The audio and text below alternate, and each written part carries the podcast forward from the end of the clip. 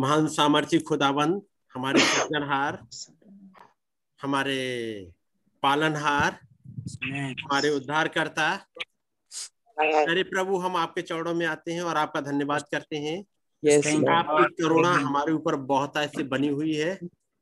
खास तौर से प्रभु जी जबकि इस दुनिया में क्योस चल रहा हो एक अंधेरा चल रहा हो बिल्कुल Yes. से रोशनी खत्म हो गई हो। ऐसे वाले युग में भी आपने हमारे लिए एक अ, एक रोशनी की एक किरण आपने हमारे लिए रखी ताकि प्रभु हम बचा लिए जाएँ हमें दिखाई दे सके। आपका नाम मुबारक हो प्रभु। आपका धन्यवाद करते हैं कि आपने वायदा किया कि तुम्हारे लिए धर्म का सूर्य उदय होगा और प्रभु आपने हमारे लिए उस सूर्य को उदय कर दिया एक नबी को भेज दिया और नबी के द्वारा उन तमाम भेदों को जो आपने छिपा के रखे थे सदियों से वो आपने ओपन कर दिए ताकि वो हमारे पास तक पहुँच सके प्रभु। आपका नाम मुबारक हो। Amen. इस युग में जबकि सारे भेद खोल दिए गए हैं और सारे लूजेंट्स भी कलेक्ट कर लिए गए हैं और हमारे युग में एक प्यारे भाई भाई ब्रैनम के द्वारा सारी चीज़ें प्रचार भी कर दी गई हैं। हम आपका धन्यवाद करते हैं कि आपने इस युग में एक प्रॉफिट को भेजा जिसे आपने ही विंडिकेट किया आपने ही उसे अप्रूव किया आपका नाम मुबारक हो। खुदावंद यीशु मसीह एक बार फिर से जबकि आपके पास आए हैं आपका रहम और बहुत ऐसे चाहते हैं। आप आइएगा प्रभु हमें उस अयाम में उठा लीजिएगा जहाँ पर आपकी बातें समझ में आने पाती हैं. वो खुदावंद होने दे हमें इस दुनियावी समझ से ऊपर उठा लीजिएगा लीजिएगा क्योंकि प्रभु आपके भेद इतने ज़्यादा हैं प्रभु। आप इतने रहस्यमय खुदाबंद हैं कि यदि आप ही अपना पर्दा खुद ना हटाएँ तो इंसान नहीं समझने पाता प्रभु। Yes, अनुग्रह और बहुत ऐसे चाहते हैं। आपने अपने चेलों से कहा कि तुम मुझे क्या कहते हो? वो प्रभु वो समझ नहीं पाए कि हम क्या कहें क्या जवाब दें। लेकिन जब तक आत्मा ने रिवील ही नहीं कर दिया पत्रस के ऊपर किसी और चेले की समझ में नहीं आने पाया। खुदाबंद उस थर्सडे के दिन आपने कहा था अपने उन बच्चों से जो इस कम्युनियन में इकट्ठे हुए थे आपने कहा मुझे तुमसे बहुत सी बातें कहनी है Yes. लेकिन तुम अभी समझ नहीं सकती। ये तमाम बातें ऐसी हैं जो कठिन है अभी समझ से बाहर है। लेकिन जब सत्य का आत्मा आएगा सब बातें रिवील करेगा।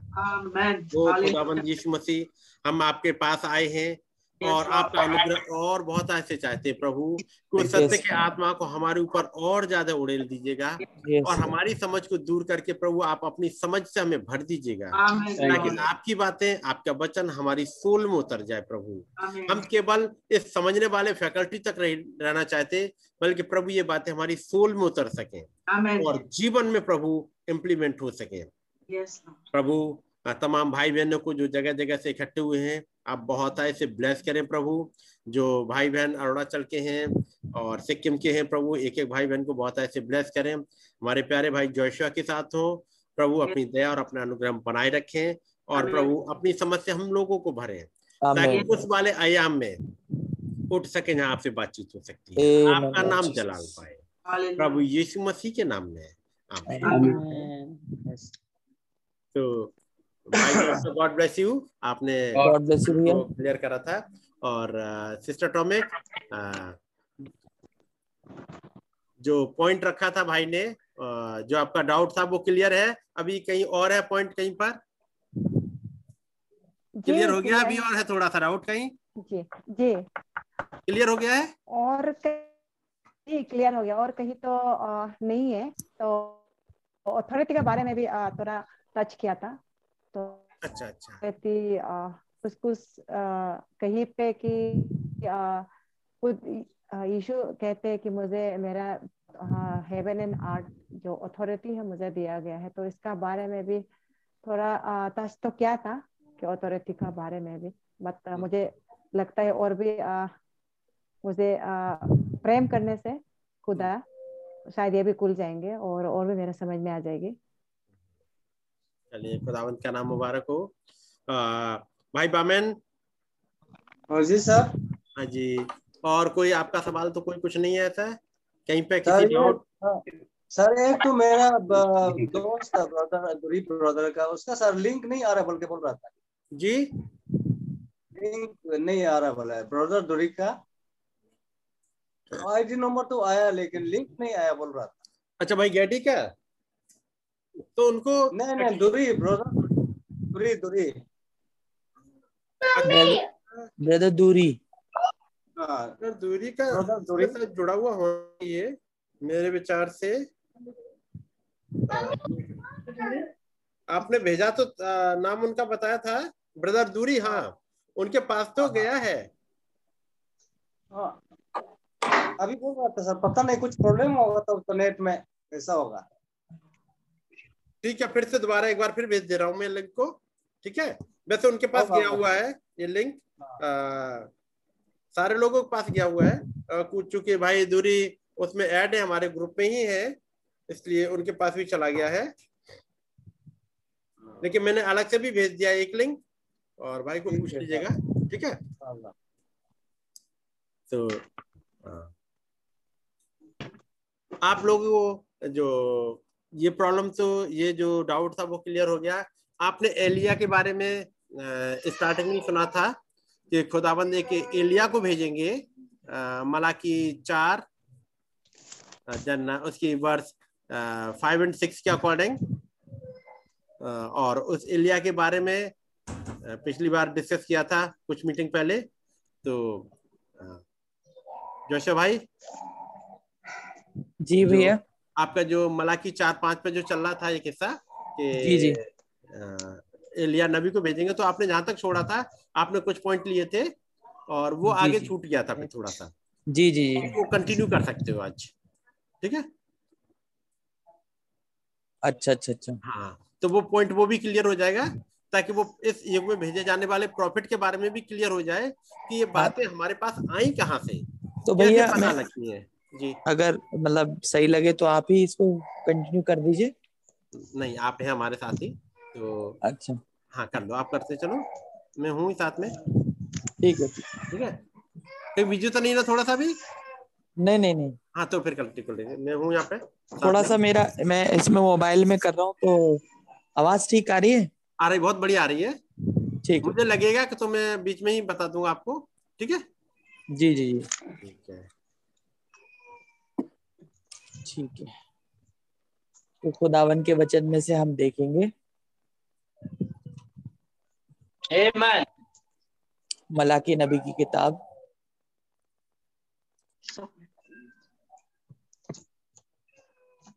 उसका चौथा अध्याय। मलाकी। चार।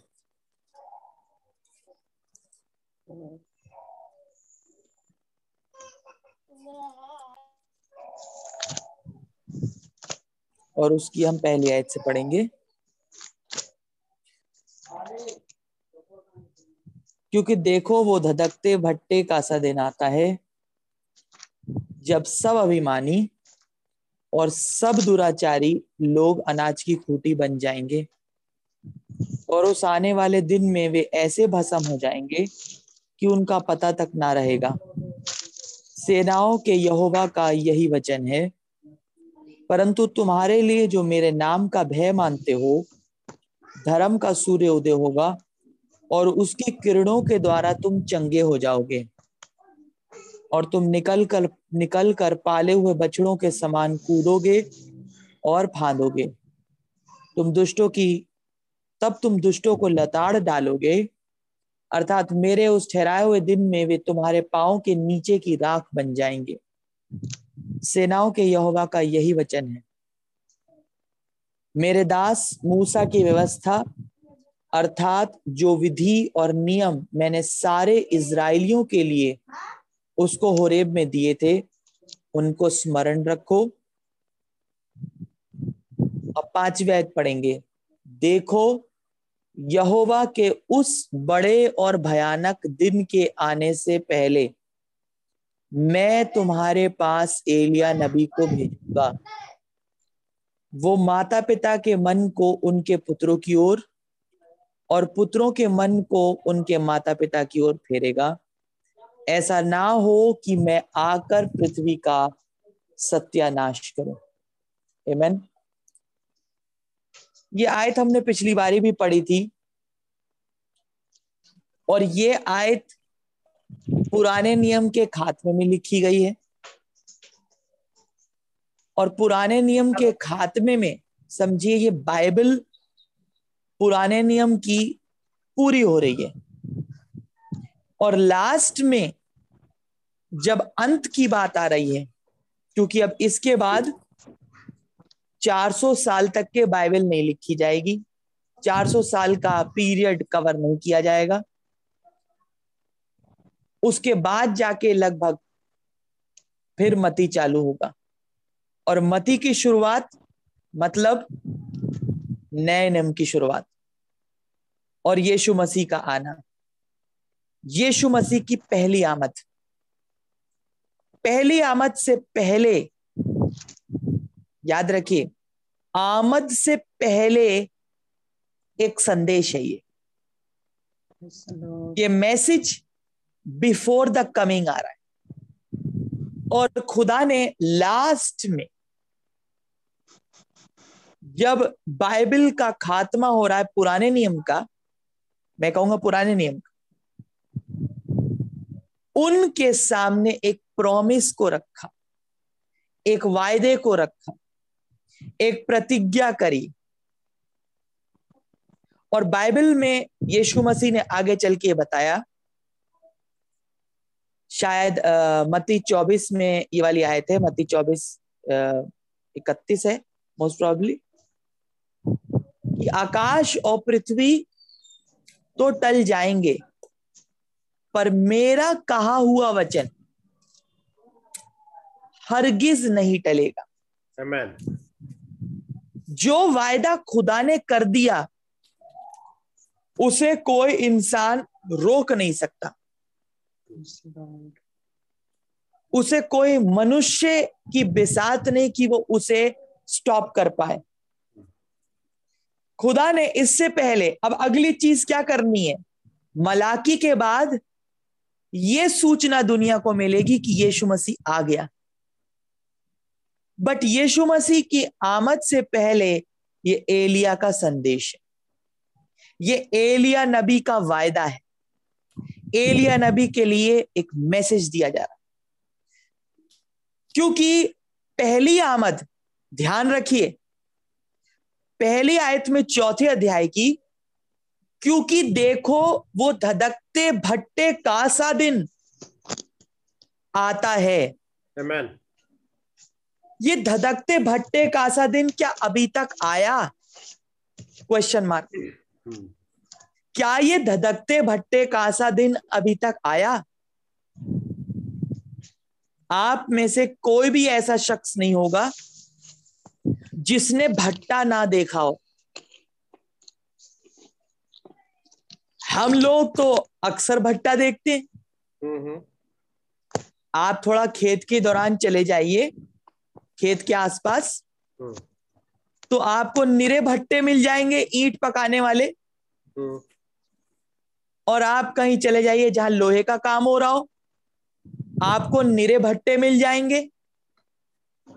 तो ये कौन सा दिन है? भट्टा देखना तो हमारे इंसानी जाति के लिए कोई नई चीज़ नहीं है। बट ये कौन सा दिन है? जिस दिन को ही बोला जा रहा है, ये धधकते भट्टे का दिन है। इसका मतलब ये वो दिन नहीं है जिसमें भट्टियाँ ही भट्टियाँ हर जगह नज़र आ रही। क्योंकि वो तो हर एक इंसान को और हम में से हर एक को हर आए दिन दिखती रहती है। बट ये वो दिन है जिसमें पूरी पृथ्वी एक धधकता भट्टा बन जाएगी। सच बात है। जो कि इंसानी जाति ने आज तक नहीं देखी। आपने छोटी छोटी भट्टियाँ तो इधर उधर देखी होंगी। बट ये दिन थोड़ा अनोखा है जिसमें पूरी दुनिया एक धधकता भट्टा बन जाए। सच बात बहुत मान लीजिए कहीं आग लग जाए तो फायर ब्रिगेड बुला के बुझवा लेते हैं। हम्म, डायल करिए 102 नंबर और बुझ जाती पानी वो पानी का बड़ा टैंकर लेके आते हैं और आग बुझा देते हैं। ज़्यादा से ज़्यादा हेलीकॉप्टर से पानी गिरा देते हैं। बहुतेरे तरीके आग बुझाने। बट ये कौन सी आग है जिसमें पूरी दुनिया एक धधकता भट्टा बन जाएगी? इसमें कौन सी फायर ब्रिगेड को आदमी बुलाएगा? इसमें कौन सा 102 नंबर डायल करेगा? इस कंडीशन में आने वाली है दुनिया। ये हमें सूचित किया जा रहा है। बट इससे बचने का रास्ता केवल और केवल एक ही है। और वो है धर्म का सूर्य। और वो है धर्म का सूर्य। क्योंकि हमने इन बातों को देखा है, इसलिए थोड़ा जल्दी से चलेंगे। परंतु तुम्हारे लिए जो मेरे नाम का भय मानते हैं धर्म का सूर्य उदय होगा। तो धर्म का सूर्य है जो कि इस धधकते भट्टे से बचने का रास्ता है। अब अगली चीज़ जो इस संदेश के बाद आ रही है, वो आ रही है एक वायदा। चौथी आयत में लिखा है, मेरे दास मूसा की व्यवस्था को याद रखना। वो तो एक ऐसी चीज़ है जो बीत चुकी है बट फ्यूचर टेंस के लिए क्या कहा जा रहा है? एक वायदे के रूप में क्या, क्या दिया जा रहा है? वायदे के रूप में दिया जा रहा है देखो यहोवा के उस बड़े और भयानक दिन के आने से पहले। याद रखिए इस धधकते भट्टे के आने से पहले। वो कह रहा है उस बड़े और भयानक दिन के आने से पहले। मैं तुम्हारे पास एलिया नबी को भेजूँगा। मतलब ये जो शख्स है, जो बचने वाला है, जो उसके नाम का भय मान रहा है, उसी के पास ये एलिया नबी आएगा। जिसके लिए हमने सुना दूसरी आयत में, परंतु तुम जो मेरे नाम का भय मानते हो तुम्हारे लिए धर्म का सूर्य उदय होगा। और तुम उसकी किरणों के द्वारा चंगे हो जाओगे। हमने पिछली बार देखा था, ये धर्म का सूर्य है कौन? ये धर्म का सूर्य वो वाला सूरज नहीं है जो हमारे सिर के ऊपर उगता है हर रोज। ये वो सितारा नहीं है जो कि हमारे सौर मंडल में पाया जाता है। क्योंकि बाइबल उपमाओं में बातें करती है। बाइबल उपमाओं के साथ आपको कुछ कुछ उपमाएँ मिलेंगी। तो ये धर्म का सूर्य जो है, ये एक फ़र्क शख्सियत है। और वो शख्सियत कोई और नहीं, परंतु प्रभु यीशु मसीह है। क्योंकि इस सूरज की किरणों से हम चंगे नहीं होते। नहीं तो अस्पताल आज का फेल हो जाएगा। कोई अस्पताल खोलने की ज़रूरत नहीं। डॉक्टर के पास जाने की ज़रूरत नहीं। आप बैठ जाइए सूरज में, धूप में, चंगे हो जाएँगे। बट ये फ़र्क सूरज है। ये धर्म का सूर्य बिल्कुल अलग है। तो अब आप देखेंगे तीन घटनाओं के बारे में बताया गया है। इस आय, इस अध्याय में, इस चौथे अध्याय में तीन मुख्य घटना है। पहली घटना धधकते भट्टे का सा दिन, जिसका ज़िक्र किया गया है। आप ध्यान से देखिए। पहली घटना धधकते भट्टे का दिन। दूसरी घटना धर्म के सूर्य का उदय होना। और तीसरी घटना एलिया नबी का आना। आप समझ रहे? तीन चीज़ें। धधकते भट्टे का दिन, धर्म का सूर्य, और तीसरी चीज़ एलिया नबी एलिया का आना। धर्म के सूर्य के उदय होने से पहले है। क्या लिखा है? देखो यहोवा के उस बड़े और भयानक दिन के आने से पहले मैं तुम्हारे पास एलिया नबी को भेजूँगा। अब इसी आयत में बहुत कुछ छिपा हुआ है। धर्म का सूर्य जो आने वाला था, वो 2000 साल पहले आके गया। और वो धर्म का सूर्य कौन था? प्रभु यीशु मसीह। अब इस बात को बड़े गौर समझने की कोशिश करिएगा। बट क्या यीशु मसीह की पहली आमद में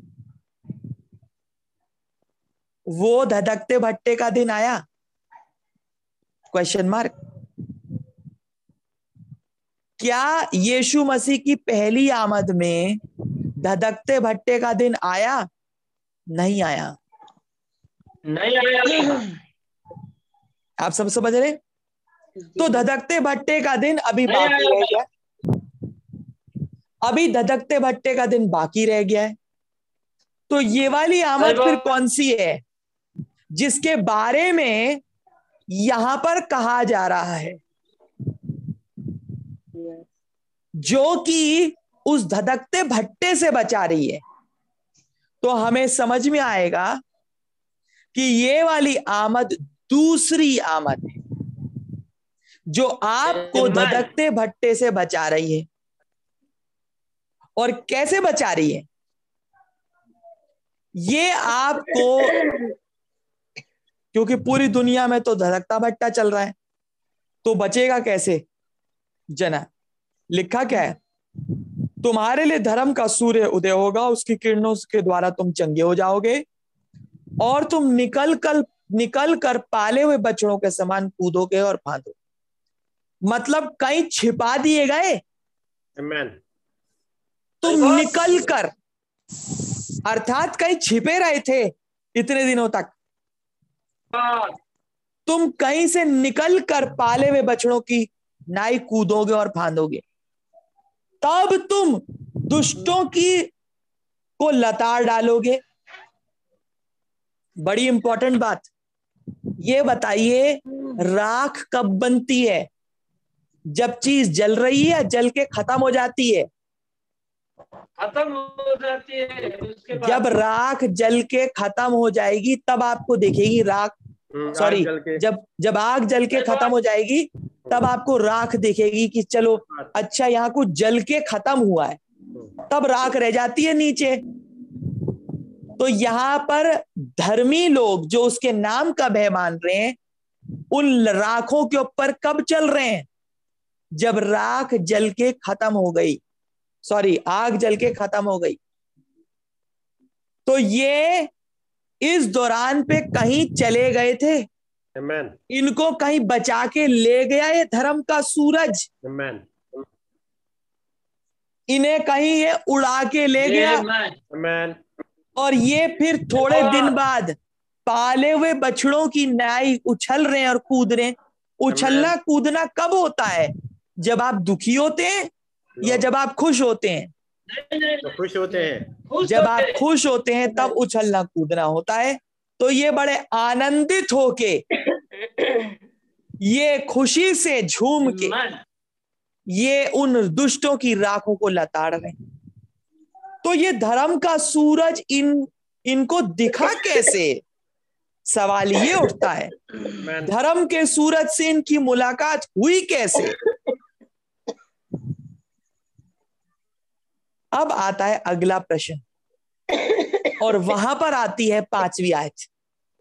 देखो, यहोवा के उस बड़े और भयानक दिन के आने से पहले, अब ये आयत बहुत सारे मतलब को लिए हुए है। याद रखिए, ये धधकते भट्टे का सा दिन जो आ रहा है, ये दुखी उसको करेगा ये परेशान और डराएगा उसे जो उसके नाम का भय नहीं मान रहा। हम्म, उसके लिए तो ये बड़ी खतरनाक दिन की बात है। बट जो जना उसके नाम का भय मान रहा है हम्म, वो ही वो है जिसके लिए खुदा एलिया नबी को भेज रहा है। Amen. आप समझ रहे हैं? बड़े ध्यान से समझने की कोशिश करिए। Amen. वही वो शख्स है जिसके लिए खुदा एलिया नबी को भेज रहा है। क्या दुष्ट के लिए एलिया नबी भेजा जाएगा? नहीं। नहीं। दुष्ट को ज़रूरत क्या है?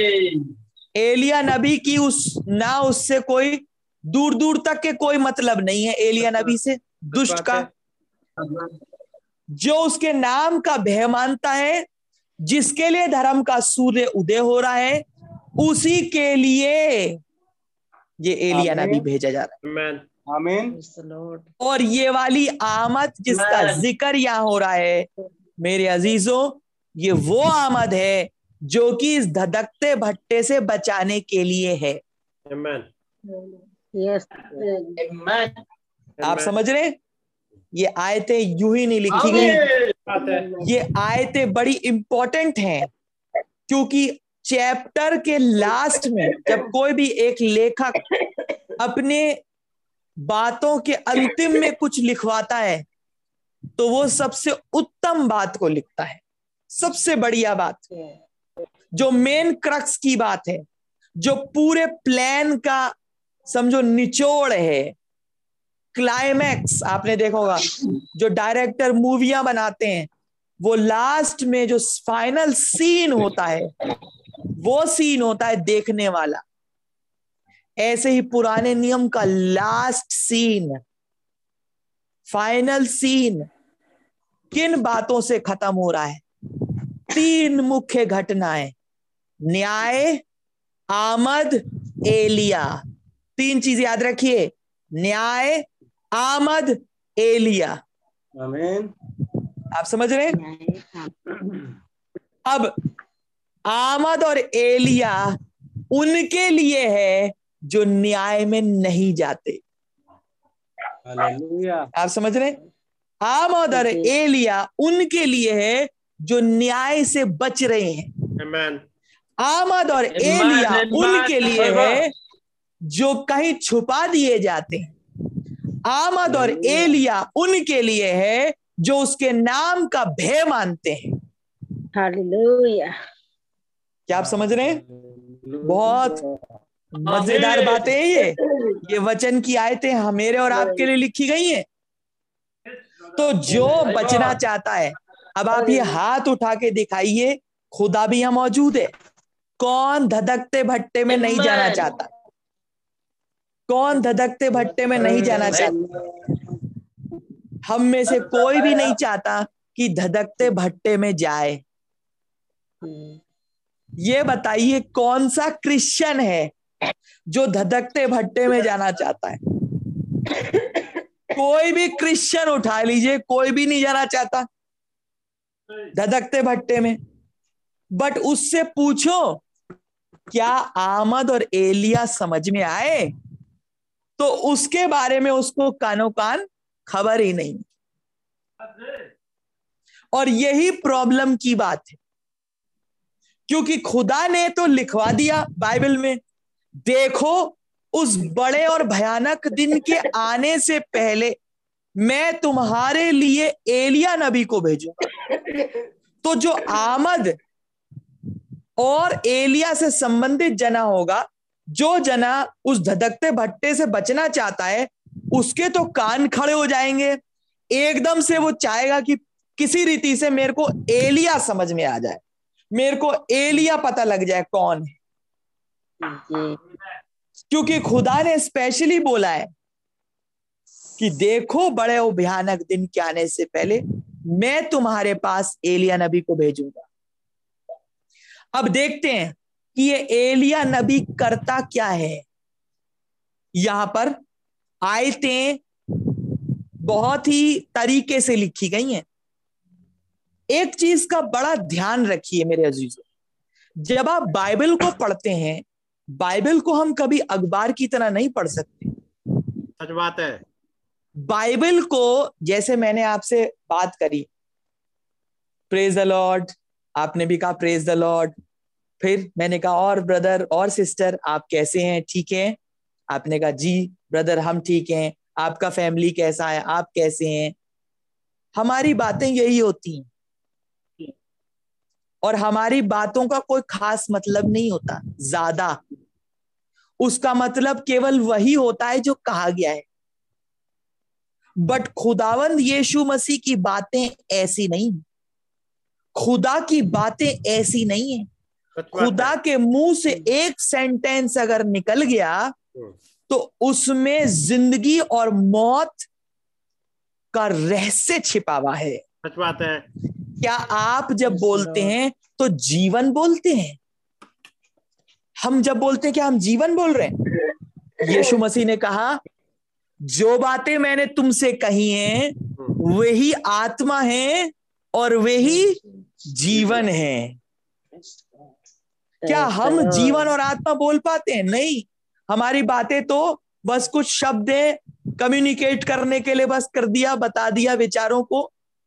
बट जब यीशु मसीह बोलते हैं जब खुदा बोलता है तो उस बोले हुए वचन के पीछे उस लिखे हुए वचन के पीछे जीवन और मृत्यु का रहस्य छिपा हुआ है। जो उस वचन को ग्रहण कर लेता है वो तो जीवन प्राप्त कर जाता है और जो शख्स उस वचन को रिजेक्ट कर देता है वो ही शख्स मौत में चला जाएगा।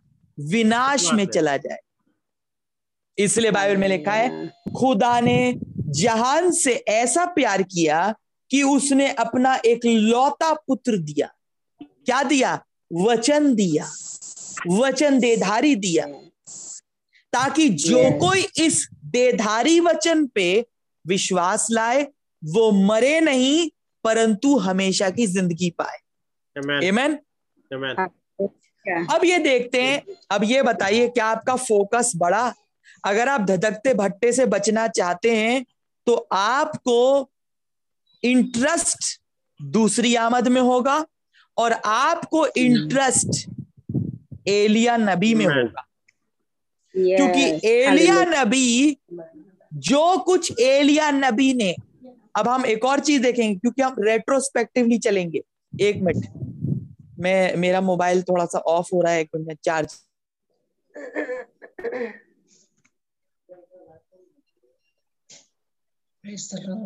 खुदावंत का नाम मुबारक हो। और जब भाई जब बता रहे थे कितना ज़रूरी है कि हमारा इंटरेस्ट एलिया और उसकी आमद में होने पाए। है कि नहीं? अब यहाँ पर जब पांचवी आज में लिखा है देखो यहोवा के उस बड़े और भयानक दिन के आने से पहले मैं तुम्हारे पास एलिया नबी को भेजूँगा। और जब खुदाबंद ने कह दिया कि एलिया नबी को भेजूँगा उसका मतलब एलिया नबी आएगा ज़रूर। ये हो नहीं सकता कि एलिया नबी ना आए। एलिया नबी को आना ज़रूरी है। आमीन क्योंकि किसी इंसान ने नहीं कहा बल्कि खुदाबंद ने कहा है। Yes, yes, yes. और जैसा. कि मत्ती चौबीस उसकी पैंतीसवीं आयत में मत्ती twenty four verse thirty five में लिखा हुआ है आकाश और पृथ्वी टल जाएँगे लेकिन मेरी बातें नहीं टलेंगी Yes. ठीक है नहीं Yes. थर्टी फाइव पे लिखा मिल जाएगा आपको ये आ गया heaven and earth shall pass away what my words जो प्रभु ने बोल दिया, वो फिर टलता नहीं है। जो कुछ वचन में लिखवा दिया गया, वो टलता नहीं है। और यहाँ पर लिखा हुआ है कि यहोवा के उस बड़े और भयानक दिन के आने से पहले मैं तुम्हारे पास एलिया नबी को भेजूँगा तो खुदाबंद फिर भेजेंगे। और याद होगा जब पिछली बार जब हम लोग देख रहे थे कि एलिया इस वक्त जो आया था एक पहली आमद में यूना बपतिस्मा देने वाला था। और फिर अब आई दूसरी आमद तो दूसरी आमद में एलिया को फिर से आना है। हाँ, भाई जोशना? जी भैया। हाँ आप आ गए आप कंटिन्यू करिएगा। मैं बीच में आ गया था। नहीं नहीं गॉड ब्लेस यू हाँ, मैं तो यही चाह रहा था आप कंटिन्यू करें। कोई बात नहीं। तो फिर यहाँ पर हम देखते हैं आवाज़ आ रही है? आ रही है बढ़िया सी आ रही है। जी जी। जी। तो हम यहाँ पर देखते हैं कि कैसे खुदा ने एक वायदा किया है। एलिया नबी का वायदा किया है।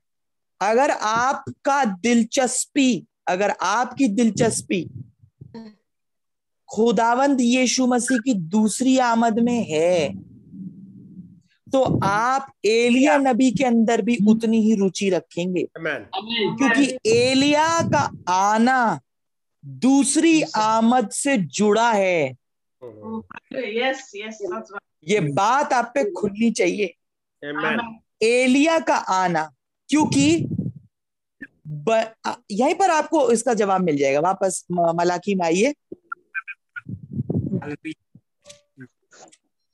देखिए पांचवी आयत फिर से पढ़ते हैं ध्यान से पढ़िएगा। पांचवी आयत ध्यान से। देखो यहोवा के उस बड़े और भयानक दिन के आने से पहले। भयानक और बड़ा दिन बाद में आएगा जी। बट उससे पहले कुछ होने वाला है। मैं तुम्हारे पास अब अपना नाम लगाइए यहाँ पर।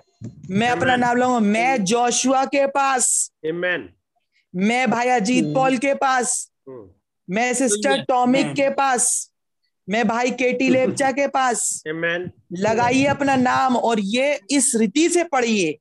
जी। अगर आप वो शख्स हैं जो यहाँ से बच के निकलना चाहते हैं तो ये संदेश आपके लिए है। Amen. इस आयत को पर्सनलाइज करिए अपनी लाइफ में। मैं तुम्हारे पास एलिया नबी को भेजूँगा। Amen. Amen. अगर amen. आज आपको एलिया नबी का संदेश सुनाया जाए तो ये समझिए मलाकी ये- चार पाँच आपकी ज़िंदगी में पूरा हो रहा है Amen. Amen. God. ये वर्ष जो है खुदा ने आज से 2000 साल पहले लिखवाई थी दो ढाई हज़ार साल पहले Amen. किसको दिमाग में रख के आपको और मेरे को Amen. आपको और मेरे को उसने ध्यान में रख के वर्ष लिखवाई है और कह रहा है मैं तुम्हारे पास एलिया नबी को भेजूँगा। अगली आयत।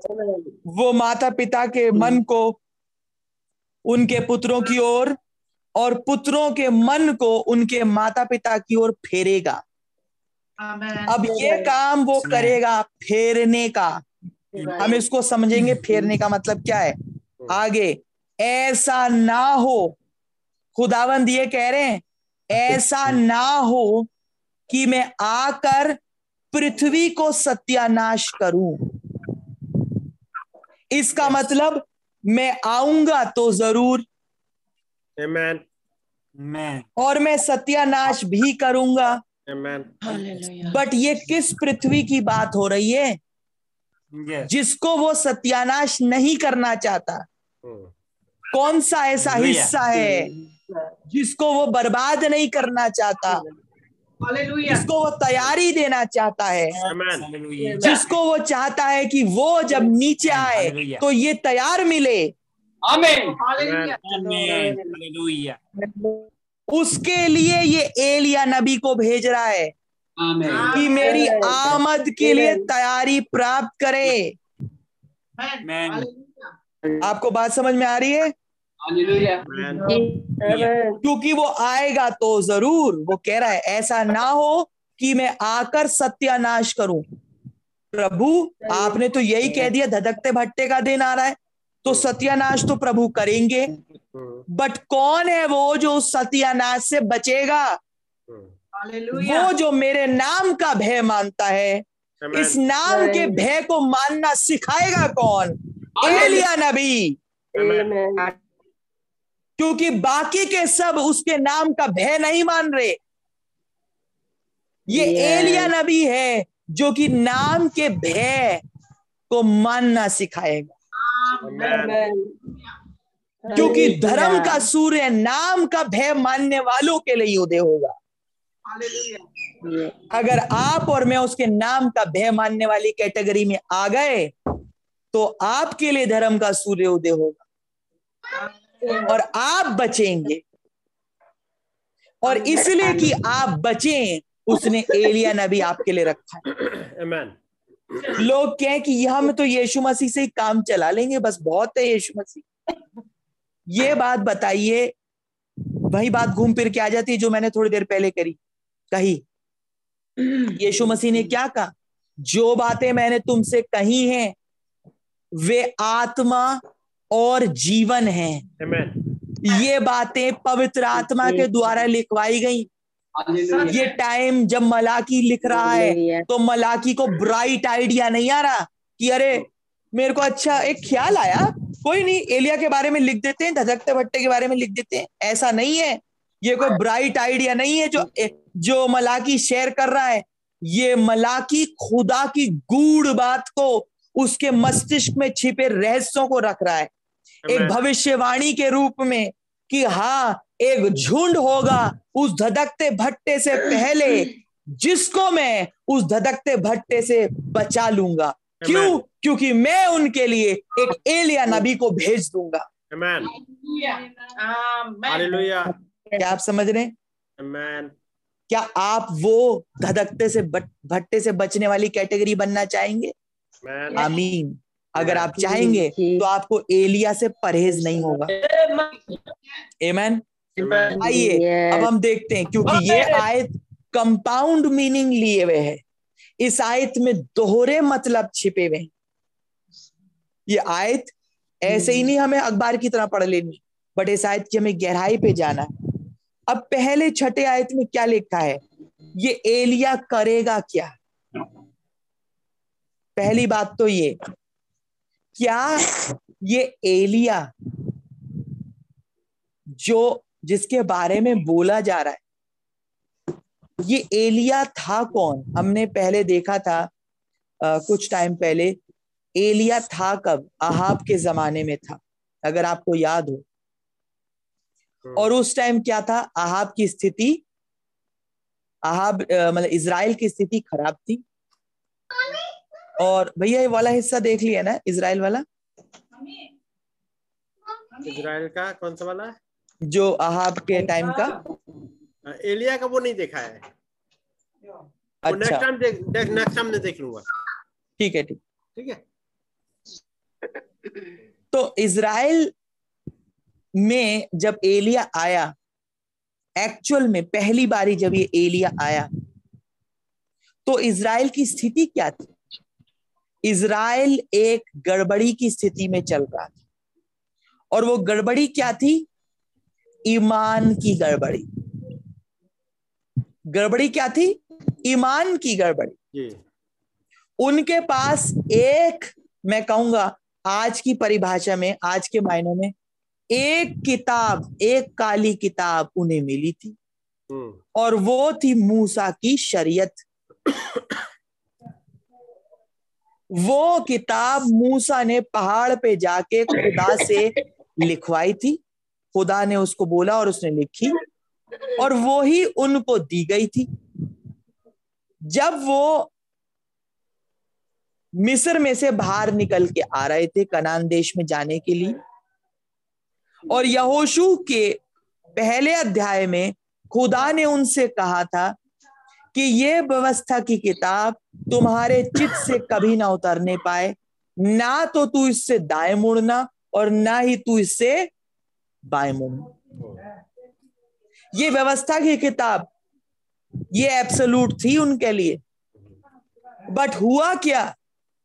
थोड़े टाइम में धीरे धीरे करके उनके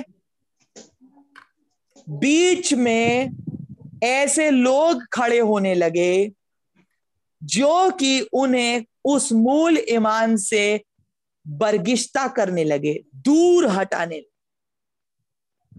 और उन्होंने इज़राइल को एक आज़ाद मुल्क, आज़ाद सोच बनाने की कोशिश में क्या किया? वचन के मायनों को, पैमानों को नीचा कर दिया। खुदा ने बोला था मेरे सिवाय तुम्हारे लिए कोई और खुदा ना हो। हम्म।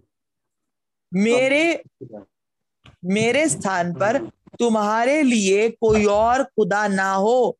तुम किसी की मूरत या सूरत बना के उसकी उपासना ना करना। ये पहला हुक्म है। ये हुक्म है दस हुक्मों में से। बट उन्होंने क्या किया? अहाब के जमाने में एक बहुत बड़ी चीज़ हुई। अहाब ने एक शादी करी, जिस शादी के कारण से उसके घर में पड़ोसी देश की राजा की बेटी आ गई। और जब पड़ोसी देश के राजा की बेटी आई, ये नहीं हुआ कि उसने अपना इन्फ्लुएंस उस लड़की पे छोड़ा होता कि वो इस वचन को मानने लग जाती। ये नहीं हुआ। उल्टा फ़र्क ये आ गया कि वो पड़ोसी देश का जो स्त्री धर्म मानती थी, वो अपने धर्म को लेके इस इज़राइल में आ गई। और राजा ने उस चीज़ को अलाउ किया। राजा ने उस चीज़ को अलाउ किया। किस चीज़ को? उस धर्म को। तो अब इज़राइली क्या मानता है? अब इज़राइली अहाब के जमाने में एक मिक्स रिलीजन मानता है। थोड़ा अहाब का मिक्स और थोड़ा इजबेल का मिक्स और धीरे धीरे स्थिति इतनी बिगड़ गई क्योंकि मैं आपको बात जल्दी जल्दी बता रहा हूँ क्योंकि हमारा ये टॉपिक नहीं है। खुदावन चाहे तो इसको भैया देखेंगे। थोड़े दिन में स्थिति इतनी बिगड़ गई कि लोग कंफ्यूज हो गए और वो ये सोचने लगे कि ये बाल ही हमारा यहोवा है। सच बात है। उन्हें बाल और यहोवा के बीच में फ़र्क नहीं समझ में आ रहा था। उनको ये फिलॉसफी समझ में आ रही थी कि भाई चाहे कैसे भी मान लो चाहे बाल कह लो चाहे यहोवा कह लो सब बराबर है। वो एक ही समझने लगे। वो भूल गए कि यहोवा अलग है। यहोवा मूसा की किताब में दिया गया है। ये बाल मूसा की किताब में नहीं है। बात है। हमारा खुदा वो है जो किताब में पाया जाता है. और ये विश्वास हमारा किताब से मेल खाना चाहिए Amen. इससे मेल नहीं खाना चाहिए जो ये महारानी या राजा कह रहे हैं जो हमारे ग्रुप के अगुए कह रहे हैं मेल खाने के लिए कसौटी मूसा की व्यवस्था है Amen. Amen. नबी के द्वारा आया हुआ संदेश है Amen.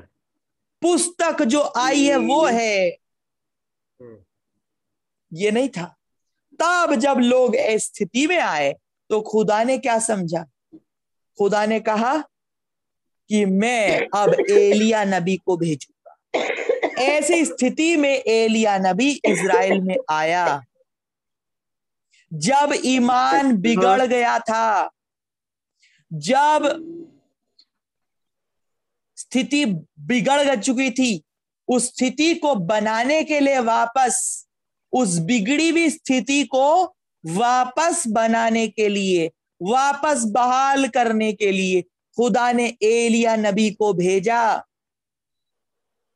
यहोवा अलग है ये दिखाने के लिए मूसा का खुदा अलग है बाइबल का खुदा तुम्हारे ईमान से बिल्कुल अलग है ये दिखाने के लिए खुदा ने एलिया नबी को भेजा। आप समझ रहे हैं? ये मकसद था। क्योंकि इसराइल धोखे में जी रहा था। इसराइल सोच रहा था कि अरे हम तो यहोवा को ही मान रहे हैं। बट वो था नहीं बात। फिर खुदा ने एलिया नबी को भेजा। और एलिया नबी जब आया तो उसने कुछ करके दिखाना चालू किया।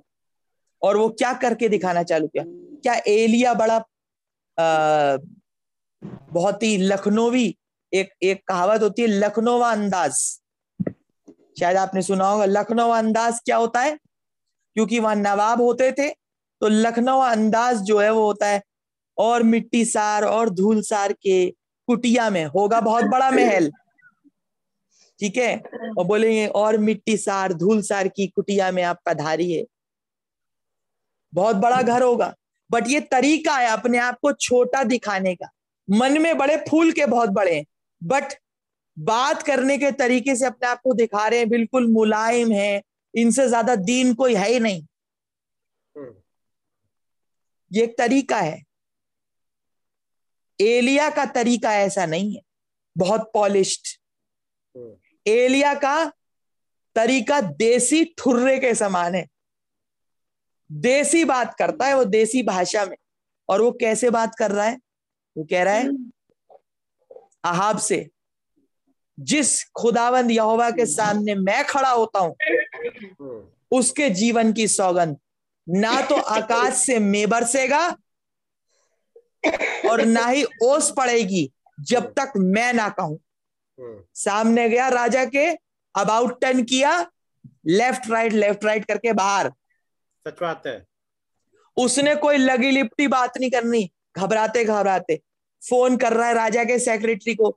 मेरे को ना किंग अहाब से एक अपॉइंटमेंट चाहिए sir please can you arrange that ऐसा नहीं बात हो रही।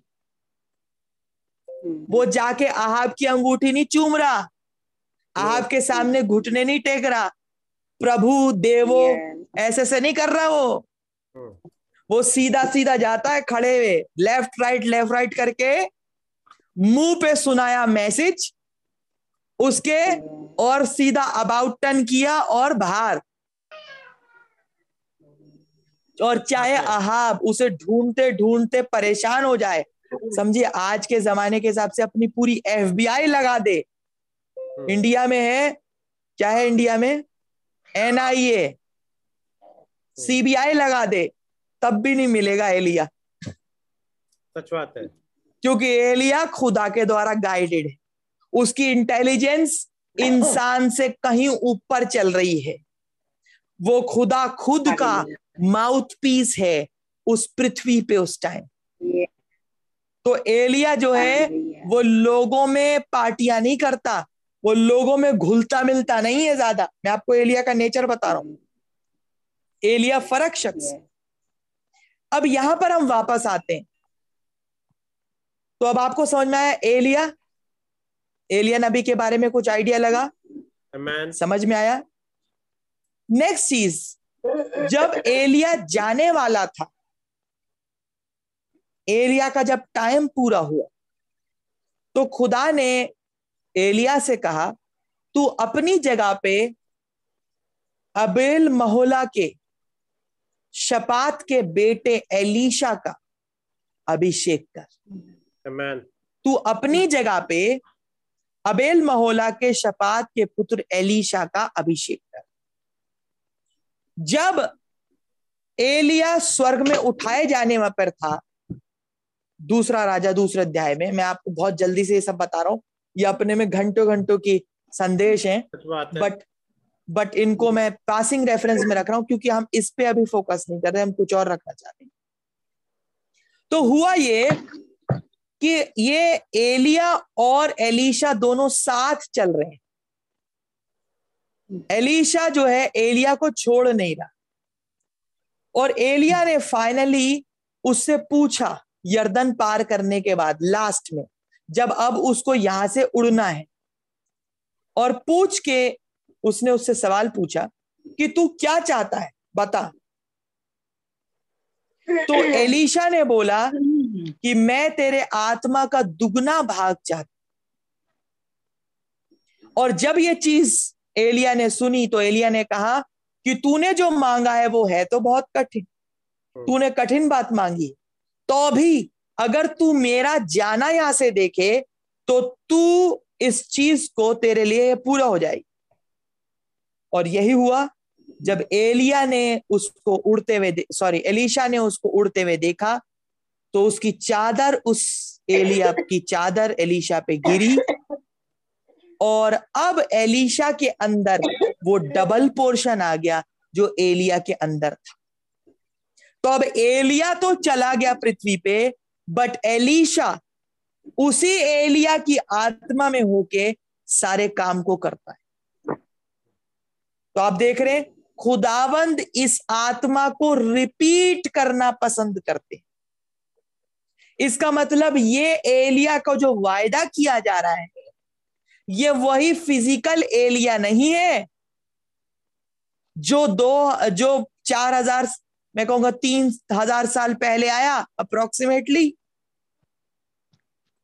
परंतु ये एक आदमी होता है जिसके अंदर वो एलिया का आत्मा काम करेगा Amen. और ये एलिया का आत्मा वो एलिया का आत्मा वो इंसान का आत्मा नहीं है। जी। परंतु ये खुदा का ही आत्मा है जो कि एलिया में था। ये खुदा का आत्मा है। क्योंकि इंसान अपने में कुछ नहीं कर सकता। एलिया नबी अपने में कुछ नहीं कर सकता। ये तो खुदा का आत्मा था जो कि एलिया के अंदर काम कर रहा था। जैसे मूसा के अंदर खुदा का आत्मा था। उदाहरण के तौर पे खुदा ने बोला हट जा मूसा मैं सबको मार दूँगा हम्म, और तुझ में से नई जाति बनाऊँगा।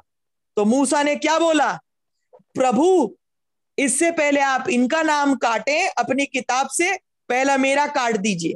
हम्म, और ये बात बड़ी अजीब लगी कि खुदा ने मूसा की बात सुन ली। सच बात है। तो ऐसा कैसे खुदा ने मूसा की बात सुन ली?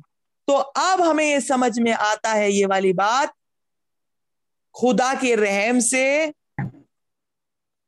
कि मूसा के अंदर ये मूसा नहीं था ये मसीह था जो बोल रहा था और मध्यस्थ का काम कर रहा था ताकि इजरायली लोग बच. जाएँ। तो ये इन नबियों में कौन था? इन नबियों में खुदा का आत्मा ही था। तो एलिया जो है जो एलिया की सेवकाई आ रही है उसके अंदर खुदा का आत्मा है जो एलिया के गुण को प्रकट करती। तो मनुष्य फ़र्क हो सकते हैं बट वो जीवन जो दिखेगा वो एलिया के जैसा दिखे अब आप देखेंगे पुराने नियम के एलिया को और हम देखेंगे नए नियम के एलिया Amen? इसको हम टाइप करेंगे।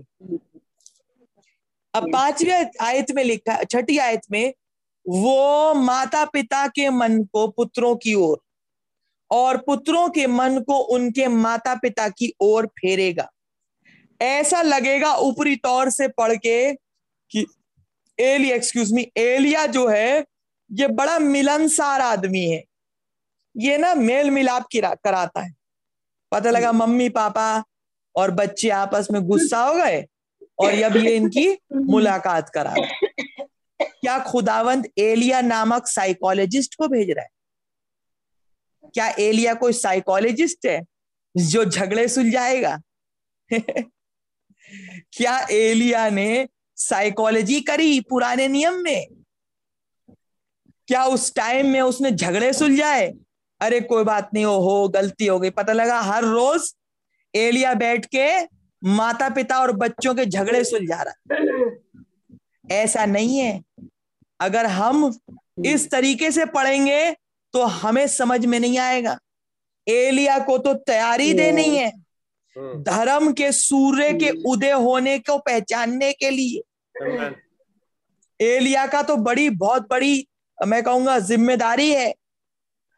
तो यहाँ पर एक्चुअल में अगर आप पढ़ेंगे तो हिंदी में लिखा है माता पिता के मन को बट इंग्लिश में लिखा है पितरों के मन को। हम्म, फादर्स इंग्लिश की लगा दो जरा। पितरों के मन को वो माता पिता नहीं लिखा वो पितरों के मन को।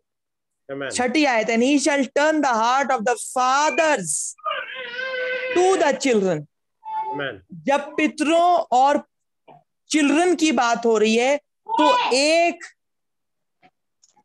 जब आप बोलते हैं हमारे बाप दादे हम्म, तो आपका मतलब क्या है? पुरखाओं से।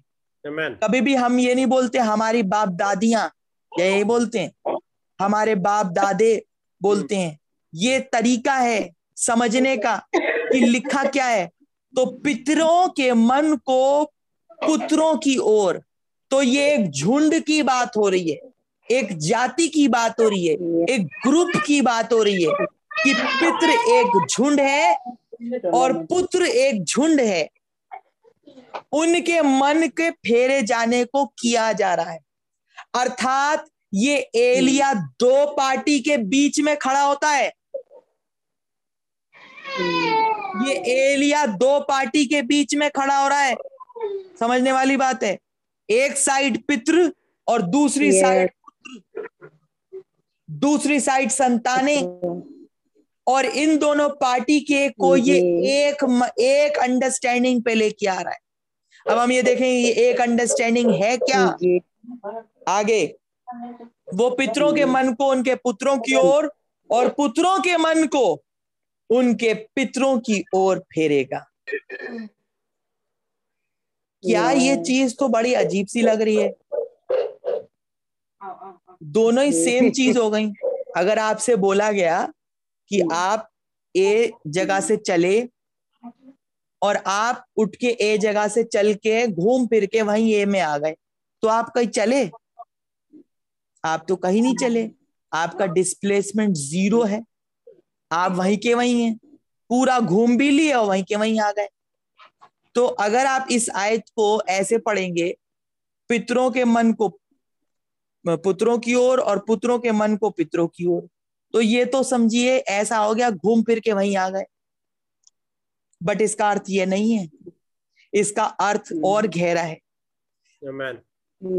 अब आइए देखते हैं ये धर्म का सूर्य एक बार ही आ चुका है।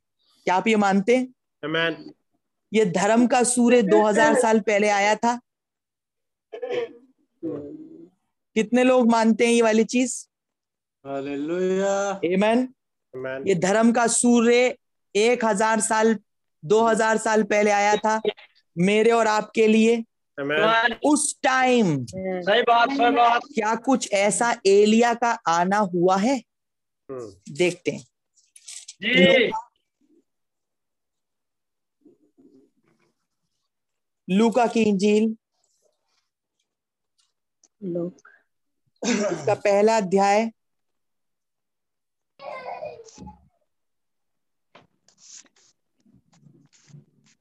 और उसकी हम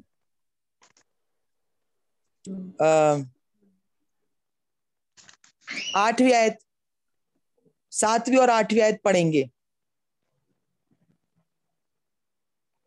बल्कि पांचवी आयत से पढ़ेंगे ताकि आपको कॉन्टेक्ट समझ में आए। जल्दी से पढ़ लेंगे। भैया कितना टाइम है हमारे पास? साढ़े आठ तक तो है ही आराम से। अच्छा अच्छा। मैं पढ़ दू जल्दी से? जी। क्या पढ़ते जाओगे समझ जाते जाओगे? हाँ हाँ पढ़ मैं पढ़ देता हूँ। हाँ। यहूदा के राजा हेरोदेस के समय अबिया के दल में जकरिया नाम का एक याजक था और उसकी पत्नी हारून के वंश की थी जिसका नाम इलिशबा था। वे दोनों खुदा के सामने धर्मी थे और प्रभु की सारी आज्ञाओं और विधियों पर निर्दोष चलने वाले थे। अब एक जोड़ा है जो कि हारून के घराने का है और उनका नाम क्या है? एलिशबा। और जकरिया। जकरिया और एलिशबा है। अगली चीज़। उनके कोई भी संतान न थी, क्योंकि एलिशबा बांझ थी और वे दोनों बूढ़े थे। वे दोनों क्या थे? बूढ़े थे और एलिशबा बांझ थी और उनका कोई संतान अभी तक हुआ नहीं था। कोई बच्चा नहीं हुआ था। ठीक है? अगली चीज़। जब वो अपने दल की पारी खुदा के सामने याजक का काम करता था तो याजकों की रीति के अनुसार उसके नाम पर चिट्ठी निकली कि प्रभु के मंदिर में जाकर धूप जलाए। अब देखिए, एक दर्शन मिल रहा है किसको जकरिया को कब, जब वो धूप जलाने के लिए भीतरी आँगन में गया है, जब वो वेदी पे धूप जलाने के लिए अंदर गया है, इस टाइम पे उसको दूत मिलके कुछ कुछ बता रहा है और बोल रहा है तेरवी आयत, परंतु स्वरदूत ने उससे कहा हे जकरिया भयभीत ना हो क्योंकि तेरी प्रार्थना सुन ली गई है और तेरी पत्नी लिशबा से तेरे लिए एक पुत्र उत्पन्न होगा और तू उसका नाम यहुन्ना रखना। तो हम्म। बात किसकी हो गई? ये दूत ऐलान क्या कर रहा है कि एक बेटा होगा किसके? जकरिया और इलिशबा के। और उस बेटे का नाम क्या होगा? यहुन्ना। इसका मतलब दूत ने नाम बता दिया। हम्म। ये नाम जो है स्वर्ग से आ रहा है। ये नाम ज़मीन पे नहीं था। यस ये नाम स्वर्गीय है। बड़ी मज़ेदार बात है ये। स्वर्गीय नाम किसका होने वाला है? देखिए। यस तुझे आनंद और हर्ष होगा और बहुत लोग उसके जन्म के कारण आनंदित होंगे। किसके? यहुन्ना के। क्योंकि वो प्रभु के समा सामने महान होगा। और दाखरस और मदिरा कभी ना पिएगा। और अपनी माता के गर्भ से ही पवित्र आत्मा से परिपूर्ण हो जाए। यस मैन ठीक है? माता के गर्भ से पवित्र आत्मा से परिपूर्ण हो जाएगा। अगली आयत सोलहवीं आयत। और इसराइलियों में से बहुतेरों को उनके प्रभु खुदा की ओर फेरेगा। Amen. क्या इसराइल को खुदा की ओर फिरने की ज़रूरत है? Question Yes. क्या इसराइल को अपने खुदा की ओर फिरने की ज़रूरत थी? उनके पास तो मूसा की व्यवस्था ऑलरेडी थी। उन्हें तो एक एक आयत रटी हुई थी। हम्म, पर इसके बावजूद भी ये यहुन्ना उनको उनके खुदा की ओर फेरेगा। Yes. बड़ा इंपॉर्टेंट है समझना। कैसे? वो एलिया की आत्मा और सामर्थ में होकर उसके आगे आगे चलेगा। किसके आगे? उनके. खुदा के आगे। इसका मतलब जब धर्म का सूर्य पहली आमद में आ रहा है तो एलिया की आत्मा में एक आदमी आगे आगे चल रहा है। Yes. सही बात। आपको तस्वीर समझ रहे हैं? हम्म, अगली बात कि वो पितरों के मन का पितरों का मन बाल बच्चों की ओर फेर दे और आज्ञा न मानने वालों को धर्मियों की समझ पर लाए और प्रभु के लिए एक योग्य प्रजा तैयार करे। तो एलिया तैयारी किसकी करता है? एलिया तैयारी करता है कि लोग आमद में घुस पाए। लोग आमद को पहचान पाए। लोग आने वाले मसीह को मसीह कौन है? वचन धे में उसे पहचान पाए.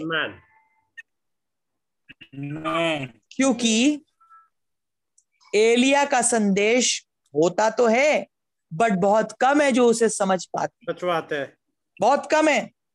सही बात सही सब भीड़ की भीड़ उसके पल्ले नहीं पड़ती। अब ये एलिया की आत्मा में आया हुआ जना यहुन्ना बपतिस्मा देने वाला इसके लिए क्या लिखा है? सत्रहवीं आयत फिर से पढ़ेंगे। वो एलिया की आत्मा और सामर्थ में होकर उसके आगे आगे चलेगा कि पितरों का मन बाल बच्चों की ओर फेर दे। एक बारी मलाकी चार उसकी छठी आयत पढ़िएगा। कोई भाई? मलाकी चार उसकी छठी आयत.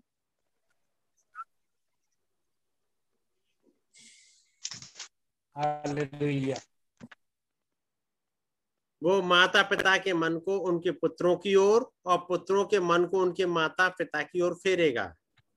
यहाँ तो दो बातें हम्म, वो पितरों के मन को उनके पुत्रों की ओर और पुत्रों के मन को उनके पितरों की ओर फेरेगा। एलिया के लिए दो बातें लिखी हैं हम्म, बट दूत ने तो केवल एक ही बात लिखी। दूत ने जिब्राइल ने क्या गलती कर दी? Yes. क्या खुदा के दूत गलती कर देते हैं? Yes. सवाल? नो. Glory. क्या खुदा ऐसे दूध पे भरोसा करेगा जो कुछ से कुछ बताया है? हम्म, क्या खुदा का मैसेंजर सिस्टम गड़बड़ी करने वाला है? Oh. है? No Yes. नेवर या खुदा का सिस्टम फुल प्रूफ है? फुल प्रूफ है? Yes. गड़बड़ी एक शब्द इधर से उधर नहीं हो सकता। सच बात है। जैसा उसने अपने दूत को कहला के भेजा वो वो वही एग्जैक्ट बोलेगा। बिल्कुल। ना एक ऊपर ना एक नीचे। डॉट भी नहीं।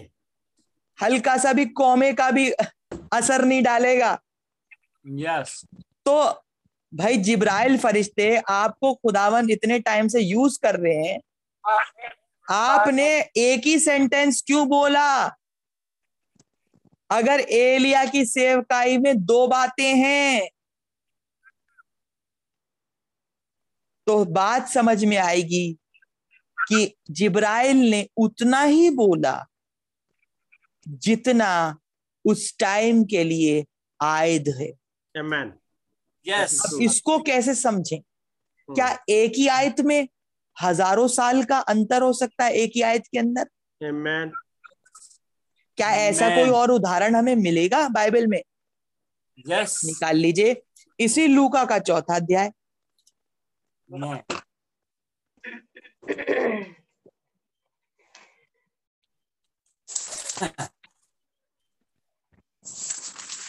हम्म, उसकी हम पढ़ेंगे सोलहवीं आयत से। यीशु मसीह जंगल में परीक्षा होके वापस लौटे और वो नासरत में आए। सोलहवीं आयत से क्या लिखा है? फिर वो नासरत में आया जहाँ पाला पोसा गया था। यीशु मसीह लौट के कहा रहे जहाँ पर वो पाले और पोसे गए थे। और अपनी रीति के अनुसार सबके दिन आराधनालय में जाकर पढ़ने के लिए खड़ा हुआ। यशाया भविष्यवक्ता की पुस्तक उसे दी गई। हम्म, क्या मिला उसे? यशाया भविष्यवक्ता की पुस्तक। उसे बाइबल का एक किताब मिली।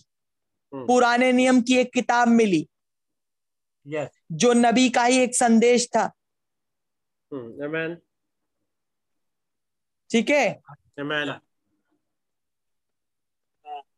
आगे। यशा यशाया की पुस्तक उसे दी गई और उसने पुस्तक खोलकर वो जगह निकाली. यीशु मसीह ने पुस्तक खोली। हमारे टाइम में तो पुस्तक अब पेजेस वाइज है। हम्म, ठीक है? हमारे टाइम में तो पुस्तक पेज वाइज है। एक एक पेज हम पलट लेते हैं। हम्म, यीशु मसीह के टाइम में पेज नहीं होते थे। यीशु मसीह के टाइम में लपेटे हुए पत्र होते थे। हम्म, पहले पूरा खोला हम्म, फिर दूसरा पन्ना होगा या एक ही पन्ने में पूरा ही होगा। Scrolls, ठीक है? स्क्रोल जिसे कहते थे लपेटा हुआ पत्र। और फिर उसमें से देखो कौन सी बात कहाँ लिखी है। कौन सा अध्याय कहाँ है। और फिर उसमें से वही सटीक जगह पड़ी जिसे पढ़ना था। Yes. क्या लिखा है? उसने पुस्तक खोलकर वो जगह निकाली जहाँ ये लिखा था प्रभु का आत्मा मुझ पर है इसलिए कि उसने कंगालों को सुसमाचार सुनाने के लिए मेरा अभिषेक किया है और मुझे इसलिए भेजा एक्सक्यूज मी कि बंदियों को छुटकारे का और अंधों को दृष्टि पाने का सुसमाचार प्रचार करूँ। और कुचले हुओं को छुड़ाऊं और प्रभु के प्रसन्न रहने के वर्ष का प्रचार करो। प्रचार करूँ। ठीक है? तब उसने पुस्तक बंद करके सेवक के हाथ में दे दी और बैठ गया और आराधनालय के सब लोगों की आँखें उस पर लगी थी।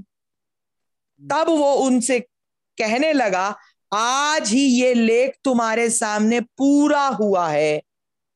Yes Yes. यीशु मसीह ने यशाया भविष्यवक्ता की पुस्तक में से एक हिस्सा पढ़ा। कहाँ. से पढ़ा? तो आप निकाल लीजिए इसी के साथ साथ यहाँ उंगली लगा के रखिएगा। यशाया नबी की किताब उसका इकसठवा बाप sixty one.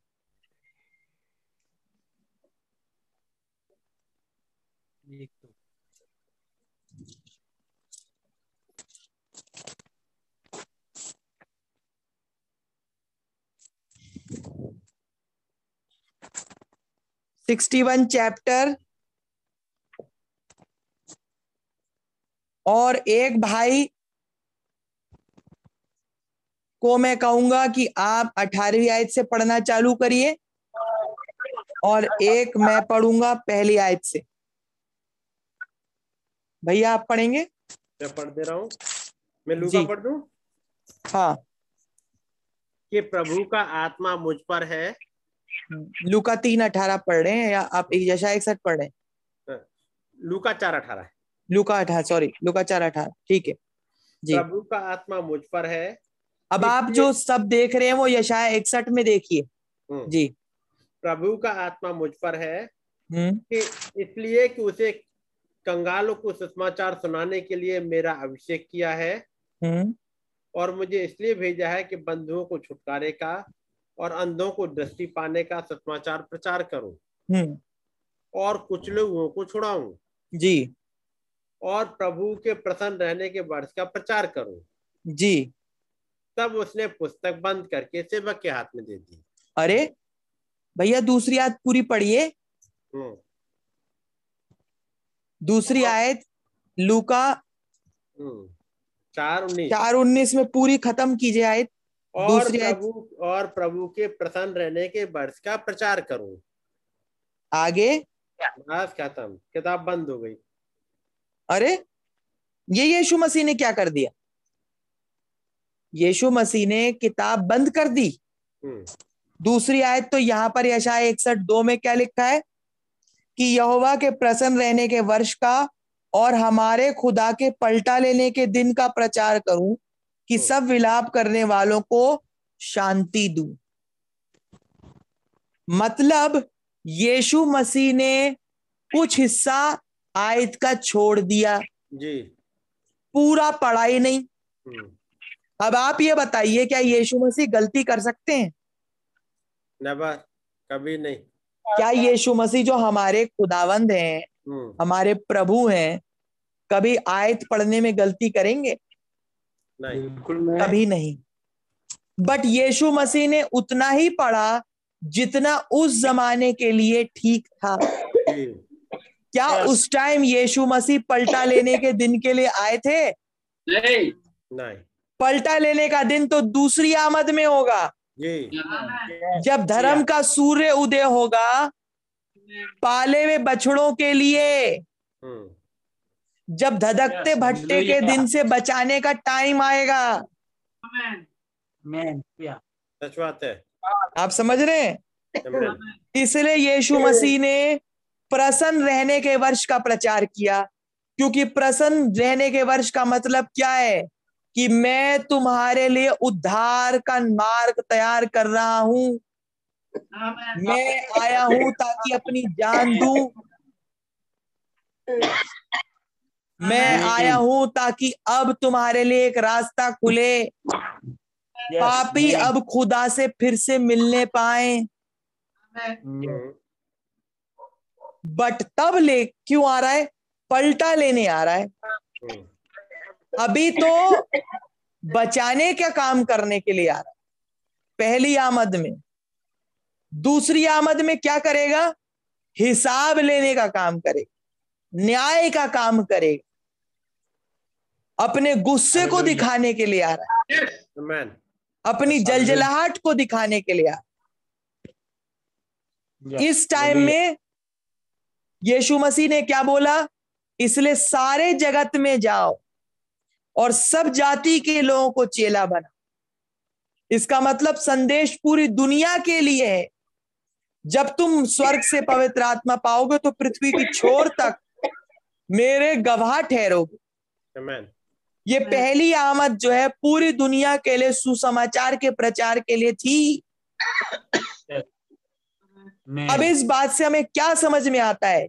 क्या एक ही आयत के पूर्तिकरण में 2000 साल का वक्फा हो सकता है? बात है। Yes. क्या एक ही आयत दो अलग अलग हिस्सों में पूरी होती है? जी Yes. हाँ। Amen. इसीलिए जिब्राइल ने पहला ही हिस्सा पढ़ा। और वहाँ पर क्या लिखा है? उस बड़े और भयानक दिन। एक तस्वीर में देखी तो दिन तो दोनों ही बड़े हैं बट अगर एक तस्वीर में समझें तो बड़ा दिन किसको बोलते हैं लोग? ठीक है दिन को। जी? बड़ा दिन किसको बोलते हैं? जो दिन जी.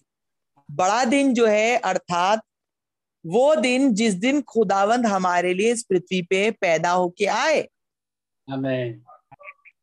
आप समझ रहे हैं? ये तस्वीर में हम्म। ये अगर देखा जाए तो इस आयत में बहुत सारे मायने भी हैं बट आपको एक समझाने के लिए बात कही जा रही है है कि बड़ा दिन मतलब उस दिन। जिस दिन खुदावंद इंसान बन के हमारे लिए उत्पन्न हुए मैं ये नहीं कह रहा वो बड़ा दिन 25 दिसंबर है। हम्म, ठीक है? बड़ा दिन वो है जिस दिन यीशु मसीह पैदा हुए हमारे लिए। ठीक है? और उस दिन के आने से पहले मैं एलिया नबी को भेजूँगा। तो जब यीशु मसीह की आमद हुई पहली क्या उससे पहले एलिया नबी आया? जिब्राइल फरिश्ता क्या कह रहा है?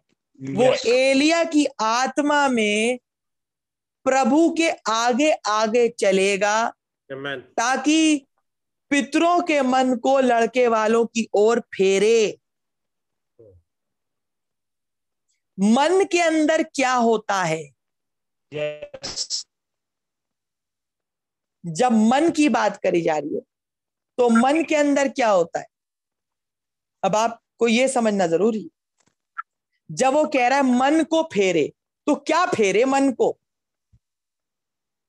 मन को जब फेरने की बात वो कह रहा है तो क्या फेरे? निकाल लीजिए रोमियो उसके दसवा अध्याय और दसवीं आयत। पढ़ दीजिए।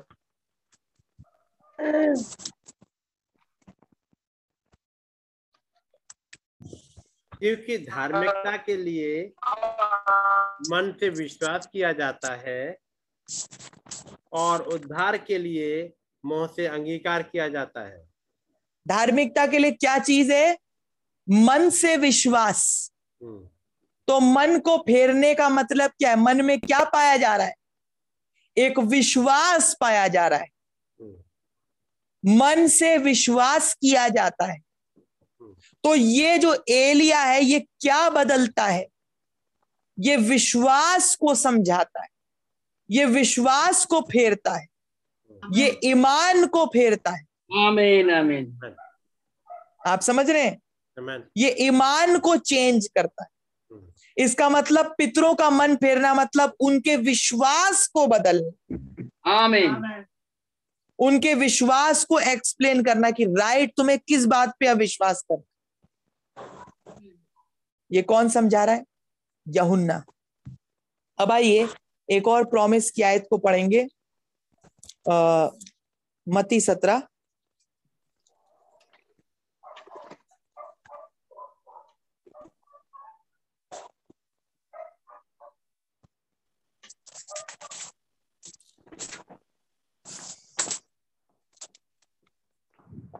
मती सत्रह शायद हमने आयत पढ़ी हुई है पहले हम्म, बट इसको एक बारी और पढ़ लेते हैं। हम्म, मती सत्रह और उसकी इसका मैं बैकग्राउंड आपको बता देता हूँ क्या है। ये ट्रांसफिगरेशन का टाइम है रूपांतरण का समय। जब खुदावन यीशु मसीह अपने तीन चेलों के साथ कहा गए? पहाड़ पे गए और वहाँ प्रार्थना कर और जब प्रार्थना करके वापस लौट रहे जब वो समझिए दर्शन खत्म हो गया जो हुआ क्योंकि खुदावन यीशु मसीह का वस्त्र उजला हो गया और वहाँ यीशु मसीह से बात करने के लिए मूसा और एलिया आए। अब इसके बाद चेलों ने एक सवाल पूछा। और चेलों ने सवाल क्यों पूछा? आ, क्या पूछा? ये देखिए दसवीं आयत। इस पर उसके चेलों ने उससे पूछा फिर शास्त्री क्यों कहते हैं कि एलिया का पहला आना अवश्य है? शास्त्री क्यों कहते हैं कि एलिया का पहले आना अवश्य है? बारहवीं आयत बल्कि ग्यारहवीं आयत। उसने उत्तर दिया एलिया अवश्य आएगा। Amen, अब आप ये समझिए यीशु मसीह कुछ भी यूँ ही नहीं कहते। हम्म, ये नहीं कि बस बोल दिया आएगा। ऐसे नहीं है। ये समझिए जीवन है जो लिखा हुआ है। एलिया अवश्य आएगा और सब कुछ सुधारेगा। इसका मतलब फ्यूचर में यीशु मसीह एक एलिया को देख रहे हैं। जो सुधार का काम करेगा। हम्म, एलिया अवश्य आएगा और सब कुछ सुधारेगा। परंतु मैं तुमसे कहता हूँ कि एलिया आ चुका है। Amen, और लोगों ने उसे नहीं पहचाना। जी। अब इसी बात से आपको हिंट मिलती है। लोगों ने उसे नहीं पहचाना। सच है ये बताइए जिन्होंने जिन लोगों ने उस एलिया को नहीं पहचाना तो क्या यीशु मसीह को पहचान लिया? क्वेश्चन मार्क है। जिन्होंने एलिया को नहीं समझा तो क्या वो यीशु मसीह को समझ सकते हैं? नहीं समझ सकते। ज़रूरी है। कि एलिया को समझा जाए। और यीशु मसीह ही आखिरकार उस एलिया की गवाही दे रहे हैं। और क्या कह रहे हैं? परंतु तुमसे मैं कहता हूँ कि एलिया आ चुका है और लोगों ने उसे नहीं पहचाना। कुछ कैटेगरी है जो उसे नहीं पहचान। ली परंतु जैसा चाहा ही उसके साथ किया। अब आप ये समझिए, ये लोग जिन्होंने उसे नहीं पहचाना, वही लोग थे जिन्होंने उसको मारा भी। जी सच बात है। तो ये वो कैटेगरी नहीं है जो जो बाकी के लोग हैं। ये वो कैटेगरी है जो खुदा पे ईमान नहीं लाना चाहती। तो अगर वो एलिया को नहीं पहचान पाई तो क्या वो यीशु मसीह के साथ भी वैसा नहीं करेगी? करेगी।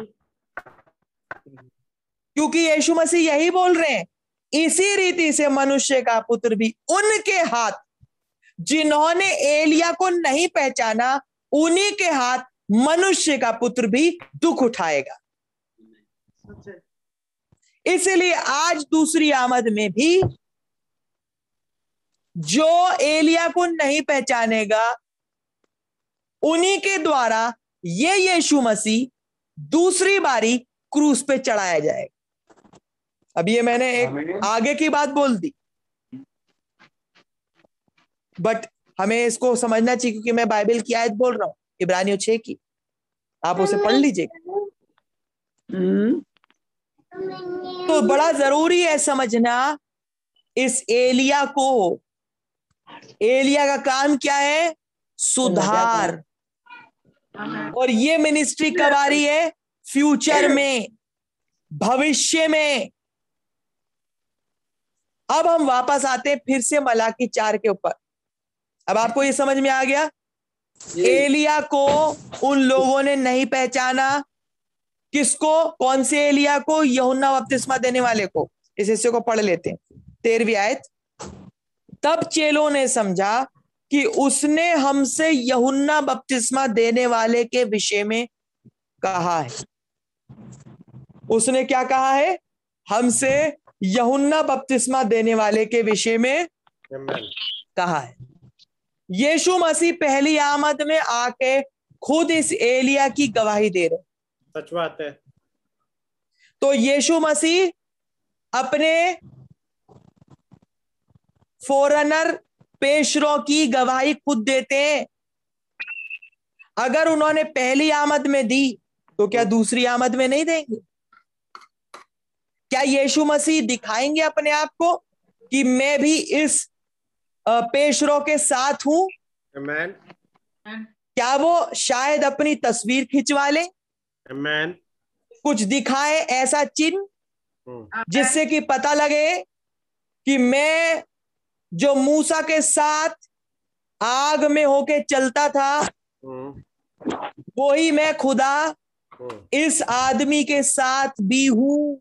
मैं वही खुदा जो पौलूस को दमिश के रास्ते पे लोगोस आग के खंबे में दिखा वही खुदा मैं आज भी हूँ।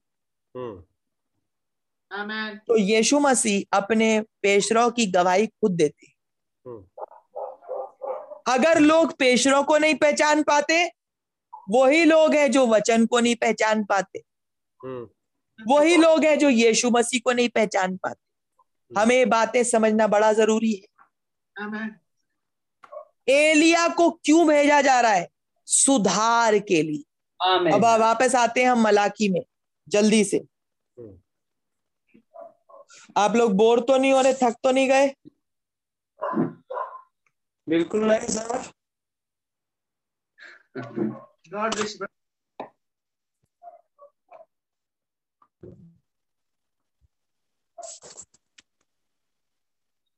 अब देखिए क्या लिखा है? पाँच छठी आयत में वो पितरों के मन को पुत्रों की ओर फेरेगा और पुत्रों के मन को पितरों की ओर फेरेगा। क्या यहुन्ना ने कुछ फेरने का काम किया?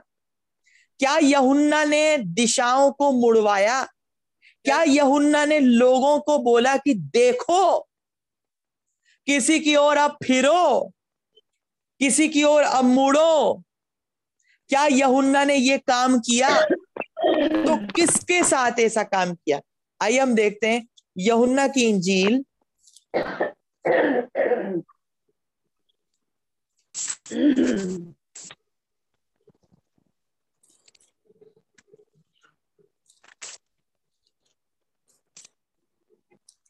उसका पहला अध्याय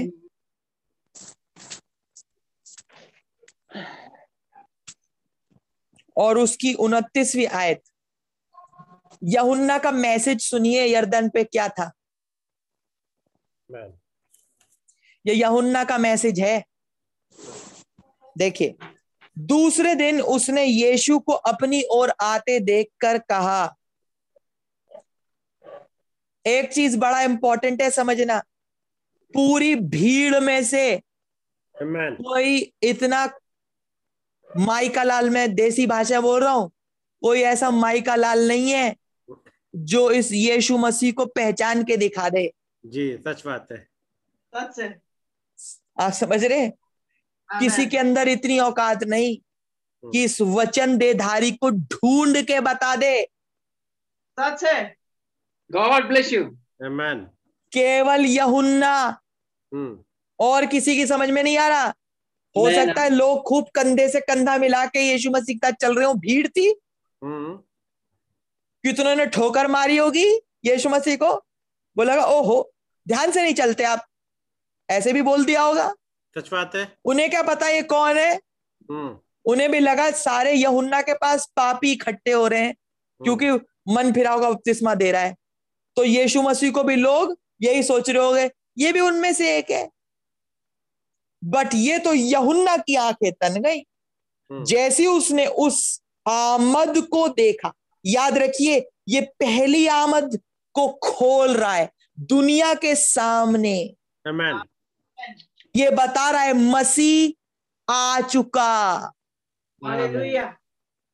ये ये खोल रहा है उनके सामने। ये बता रहा है कि जिस मसीह को तुम एक भविष्यवाणी समझते थे यशाया नौ छे यशाया सात चौदह अब ये तुम्हारे सामने आ गया। Amen. जिस कुर्बानी के मेमने को तुम चढ़ा रहे हो अब ये देखो ये रियल मेमना है। जिस मेढ़े को तस्वीर में अब्राहम ने पाया उस उस झाड़ी के अंदर पीछे जब खुदा ने बोला कि इजहाक को बलिदान करके चढ़ा उसकी हकीकत ये है। ये हम्म, ये उसका मैसेज है। देखिए. देखो यीशु ने दूसरे दिन उसने यीशु को अपनी ओर आते देखकर कहा देखो ये खुदा का मेमना है जो जगत का पाप उठा ले जाता है। हम्म, तो अब आप ये बताइए धर्म की सूर्य की मुलाकात सबसे पहले किससे हो रही है? क्या किसी राइट रेवरेंट से? नहीं। क्या किसी मोस्ट होली पोप से? क्या किसी बड़े बिशप से? क्या किसी बड़े आलिम फाजिल प्राइम मिनिस्टर से? क्या राजा से? किससे हो रही है? धर्म के सूर्य की मुलाकात सबसे पहले। उस जमाने के एलिया से और ये एलिया ही है जो कि उसके बारे में बताएगा दुनिया ये कौन है। हम्म, आप समझ रहे पहली आमद को देख के हम और बाइबल में क्या लिखा है?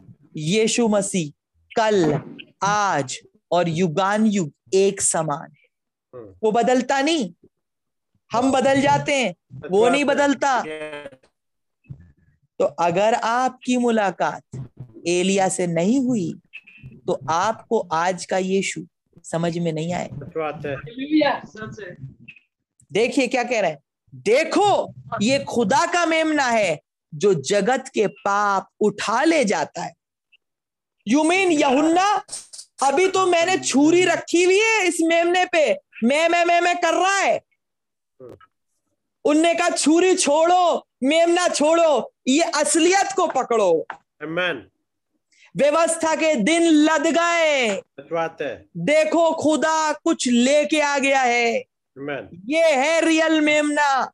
तुम्हारे पाप ढपते थे माफ़ नहीं होते थे दूर नहीं होते थे। हम्म। वो सब एक सब्सटीट्यूट था तस्वीरें थी। उसे छोड़ो अब रियल कुर्बानी की तरफ़ चलो। ये यहुन्ना प्रचार कर रहा है एक सेंटेंस में बहुत कुछ। हम्म। कितनों ने उस कुर्बानी को छोड़ा? कितनों ने उस कुर्बानी के मेमने को काटना छोड़ा बहुत थोड़ों ने जिन्होंने यहुन्ना के संदेश को समझा। बाकी सब पुराने रीति रिवाजों में ही लगे रहे। ये सब पहली आमद में हुआ। आप देख रहे हैं एलिया नबी कैसे हृदय को फेर रहा था उस टाइम? उन्हें वो हकीकत पे लेके आ रहा था उन्हें वो एक रियलिटी पे लेके आ रहा था। पैंतीसवीं आयत। दूसरे दिन फिर यहुन्ना और उसके चेलों में से दो जन खड़े हुए थे। अब ये यहुन्ना के ही चेले हैं। और उसने यीशु पर जो जा रहा था दृष्टि करके कहा देखो ये खुदा का मेम ये यीशु खुदा का मेमना है। लोग कहेंगे यहुन्ना बट इसके तो सींग नहीं है ये तो मेमना तो मेरे पास है जो मैं लेके जाऊँगा अभी याजक के पास कुर्बानी देने। वो ये बताएगा कि जो मेमना तुम लेके आए कुर्बानी में अभी तक के वो तो परछाई थी वो असलियत नहीं थी वो रियल कुर्बानी नहीं थी बट ये अब असलियत है। इंसान के लिए इंसान को मरना ज़रूरी है जानवर को नहीं। जानवर ने थोड़ी गुना किया है। गुना तो इंसान ने किया है। तो इंसान का लहू बहना चाहिए। एक सेंटेंस में वो पता नहीं कितने मैसेजेस दे रहा है। जी। आप समझ रहे हैं? अगली आयत। और तब वे दोनों चेले उसकी ये सुनकर यीशु के पीछे होली। आप समझ रहे हैं? एलिया नबी का संदेश जब सुना तब उन्होंने किसको छोड़ा? उस असली मेमने को लिया जानवरों को छोड़ दिया। हम्म, उस विश्वास से फिर के अब इस विश्वास पे आ रहे हैं। तस्वीरों से हटके हकीकत पे आ रहे हैं। आप देख रहे हैं कैसे चेंज लाता है एलिया सेवकाई में। Amen. ये था पहली आमद। हम्म, तो वो पितरों के मन को पुत्रों की ओर फेर रहा था। Amen. उसकी सेवकाई क्या थी? कि अब इस हकीकत को ग्रहण करो जो उस टाइम में आई है। उस जमाने में पितृ कौन होंगे? और उस जमाने में पुत्र कौन होंगे? उस जमाने में पुत्र कौन थे? पहली बारी संदेश को किसने सुनाया? चेलों ने सुसमाचार प्रचार किया। यीशु मसीह के बारे में? ये बात चालू किसके द्वारा? यहुन्ना बपतिस्मा देने वाले के द्वारा। उसकी सेवकाई ने यह ऐलान किया कि अब पितरों का जमाना पितरों का ईमान जो चल रहा था इतने टाइम तक के जिसमें परछाइयाँ थी जिसमें रीति रिवाज थे उन्हें अब छोड़ो और अब हकीकत में आओ क्योंकि खुदा ने पुराने नियम को केवल छाया के रूप में रखा था। छाया में आउटलाइन दिखती है असलियत नहीं होती रंग नहीं होता कलर नहीं होता हम्म, केवल आउटलाइन होती है। सच बात है। ये रियलिटी में आओ। तो पुत्र कौन थे? पुत्र वो चेले और यीशु मसीह खुद थे। जिनकी ओर ये यहुन्ना फेर रहा है। Amen. क्या आप समझ रहे हैं? अगली पॉइंट अब देखना ज़रूरी है। अब देखना ज़रूरी है। इसी के साथ निकाल लीजिए यहूदा की पत्री। यहूदा की पत्री एक ही अध्याय है उसमें उसकी तीसरी आयत पढ़ दीजिए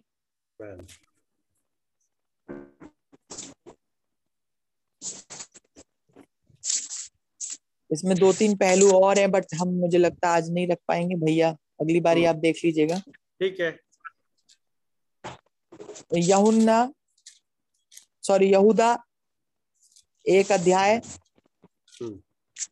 उसकी तीसरी आयत पढ़िए निकाल दिया। हे प्रियो ये यहूदा कौन है? ये यीशु मसीह का चेला है एक तरीके से समझिए।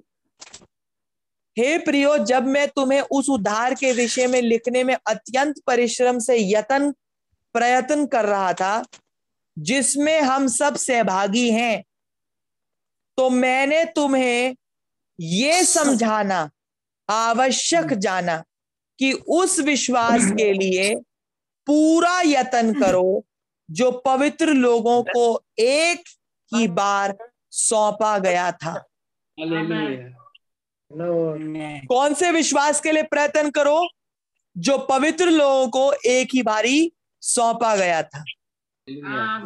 ये पवित्र लोग कौन हैं? आज। ये पवित्र लोग कौन थे जिनको विश्वास पहली बारी सौंपा गया?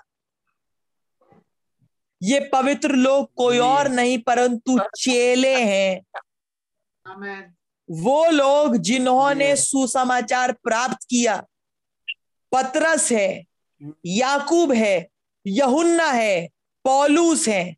वे तमाम पित्र क्योंकि नए नियम के पुरखे कौन है? ये तमाम चेले? तो इनका कोई विश्वास था? इनका कोई ईमान था? Yes. जो इन्हें सौंपा गया? ये नए जन्म की बात करते थे। पुराने नियम में नया जन्म नहीं है। पुराने नियम में तो लोग अपने हाथों के कामों से दिखाते थे हाँ ठीक है हमने ये किया हमने वो किया हमने ये किया। पहली चीज़ क्या हमने खतना कराया या नहीं कराया? हाँ खतना करा लिया। नेक्स्ट कुर्बानी लाए हाँ ले आए। अब नेक्स्ट ये सारी चीज़ें थी पुराने नियम में बट इनसे उठाकर ये प्रेरित जो हैं हमें कहीं और लेके गए। Amen. Yes. और वो विश्वास था जो प्रेरितों का विश्वास था। और वो Yes. विश्वास बाइबल में पाया जाता है। क्या प्रेरित क्या प्रेरित उद्धार पाने के विषय में कुछ कहते थे? क्या प्रेरित लोग नए जन्म की बात करते थे? क्या प्रेरित लोग जल और आत्मा से बपतिस्मे लेने की बात करते थे? क्या प्रेरित राइट बैप्टिज्म की बात करते थे? क्या प्रेरित खुदा एक है प्रचार करते थे? क्या प्रेरित बपतिस्मा प्रभु यीशु मसीह के नाम में प्रचार करते थे? Amen. तो ये ईमान किसका था? प्रेरितों का। तो आज के युग में अगर एली आएगा दूसरी बात क्या लिखी है? पहली बात तो क्या हमने समझी? कि वो पुत्रों पितरों के ईमान को पुत्रों की ओर फेरे। तो पितृ कौन थे? जो व्यवस्था को मानने वाले थे। पुरखे उनके ईमान को यहुन्ना जो कि पहला एलिया है जो पहली आमद से पहले आ रहा है उसने फेरा किसकी ओर? यीशु मसीह और चेलों की ओर। Amen. Yes. अब क्या होगा? अब जो ये एलिया आएगा ये ईमान को कैसे फेंकेगा? तो ये क्या कर रहा है? पुत्रों के मन को पितरों की ओर फेर रहा है। तो इन Yes. 2000 सालों में हुआ क्या? बहुत सारी डिनोमिनेशनें बन गई। Hmm. कोई मेथोडिस्ट है कोई बैप्टिस्ट है कोई कैथलिक है कोई सीएनआई है कोई सेवेंथ एडवेंटिस्ट है कोई पिलग्रिम होलीनेस है कोई नाजरीन है। पितर क्या इतने सारे थे? क्या पतरस ने कभी कोई डिनोमिनेशन चालू करी?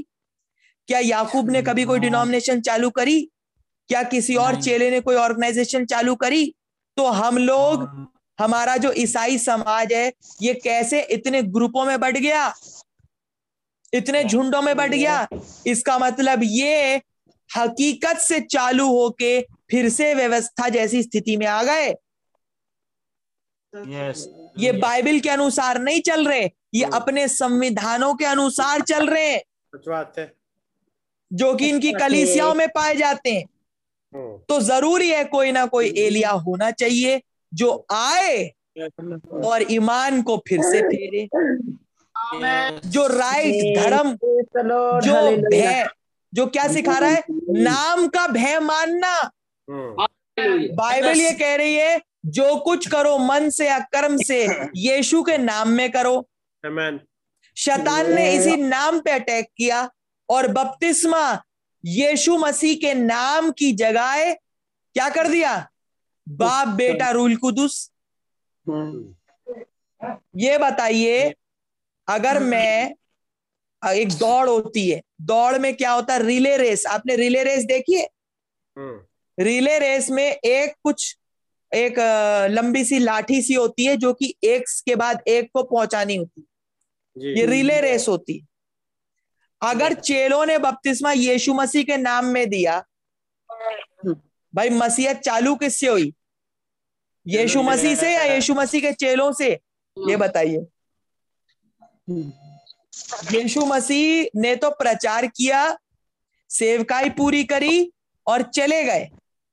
और फिर अपने Yes. आत्मा को चेलों पे डाल दिया। तो अब इस प्रचार के काम को किसने किया? चेलों ने। हम्म, चेलों ने। जब प्रचार का काम किया तो बपतिस्मा कैसे दिया? पिता पुत्र पवित्र आत्मा के नाम में या प्रभु यीशु मसीह के नाम प्रभु यीशु मसीह के नाम में। प्रभु यीशु मसीह के नाम में। अब अगली बारी अगर चेले से कोई मिलेगा तो चेला जो बैटन थमाएगा उसे बोलते थे बैटन। एक लंबी सी बैटन होती है। अगर चेला बोलेगा विश्वास के रूप में तो वो क्या बोलेगा? प्रभु यीशु मसीह के नाम में दो। उसके बाद अगला शख्स जो आना चाहिए वो भी यही कहना चाहिए। उसके बाद अगला जो आना चाहिए वो भी यही कहना चाहिए। Yes. तो ये बीच में लड़ी जो है टूट कहाँ से गई? हम्म, हमारे तक जब तक पहुँचा तो वो तो पिता पुत्र पवित्र आत्मा के नाम में बपतिस्मा हो गया। हम्म, तो इसका मतलब कहीं ना कहीं करंट बीच में तार टूट गए। सच बात है। चेलों के विश्वास से चेलों के ईमान से कहीं ना कहीं बीच में तार टूट गए। अब ये एलिया तार जोड़ेगा। Yes. अब ये एलिया कनेक्शन ठीक करेगा। ताकि आप धर्म के सूर्य को पहचान पाए. तो खुदा तीन नहीं खुदा एक है। बपतिस्मा प्रभु यीशु मसीह के नाम में है। खुदा संस्थागत नहीं है। निकुलीवाद क्या है? बहुत सारी चीज़ें बाइबल। बहुत सारे भेद हैं। बाग्यदन में क्या हुआ था? हवा ने कौन सा फल खाया? ये कैसा फल था? ये सारे भेद ये एलिया नबी स्पष्ट करेगा। Amen, क्या वो एलिया नबी आ चुका? Yes. amen, अब आप देखिए पूरी दुनिया में उठाइए क्या कभी कोई आज तक ऐसी सेवकाई हुई? Yes. जो पौलुस से मेल खा। हम्म, मैं क्यों कह रहा हूँ Yes. पौलुस से मेल खा? क्योंकि पॉलूस ही एक आदमी है एक ऐसी प्रचारक है जिसने ये बोला कि अगर कोई स्वर्ग पे से भी आ जाए हम्म, और कुछ ऐसा प्रचार करे जो मैंने नहीं किया तो वो श्रापित हो सच बात है। तो पौलुस की सेवकाई पे छाप है। हम्म. अब आपको अगर सेवकाइयाँ ढूंढनी है चाहे वो कितनी बढ़िया से बढ़िया सेमनरी करके आ जाए चाहे वो इंसाइक्लोपीडिया के इंसाइक्लोपीडिया घोल के पी ले। मेन बात ये है कि उसका प्रचार पौलुस से मेल खाना चाहिए। क्या पौलुस ने Amen. बपतिस्मा प्रभु यीशु मसीह के नाम में दिया? जी हाँ। क्या पौलुस एक खुदा को मानता था? जी हाँ।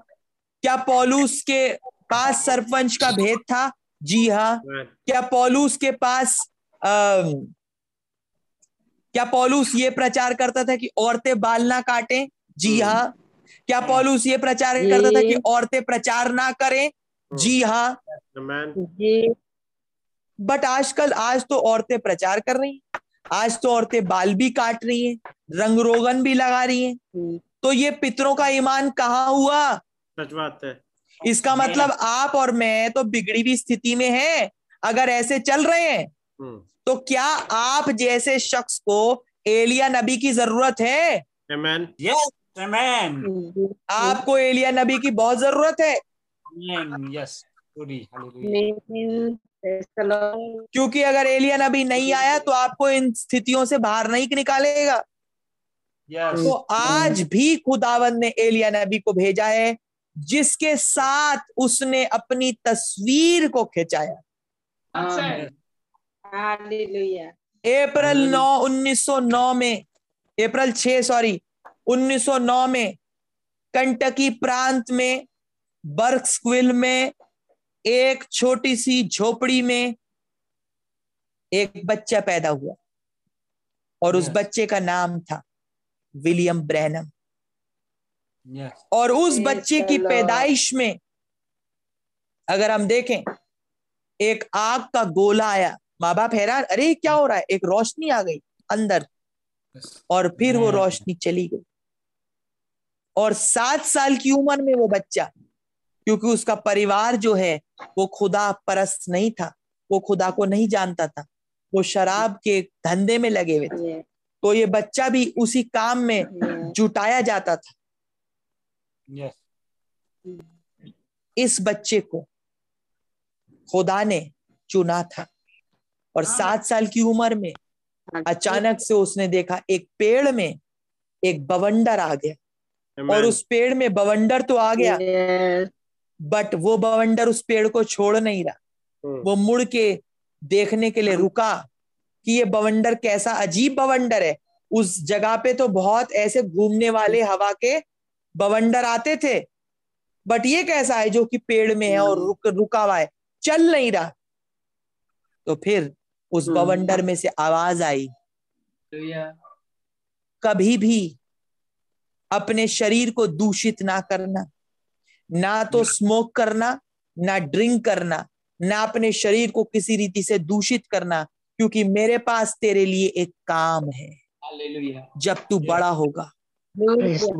वो डर के मारे भाग गया अपनी माँ के पास और माँ से बोला पेड़ में एक आदमी है जो मुझसे बात करता है।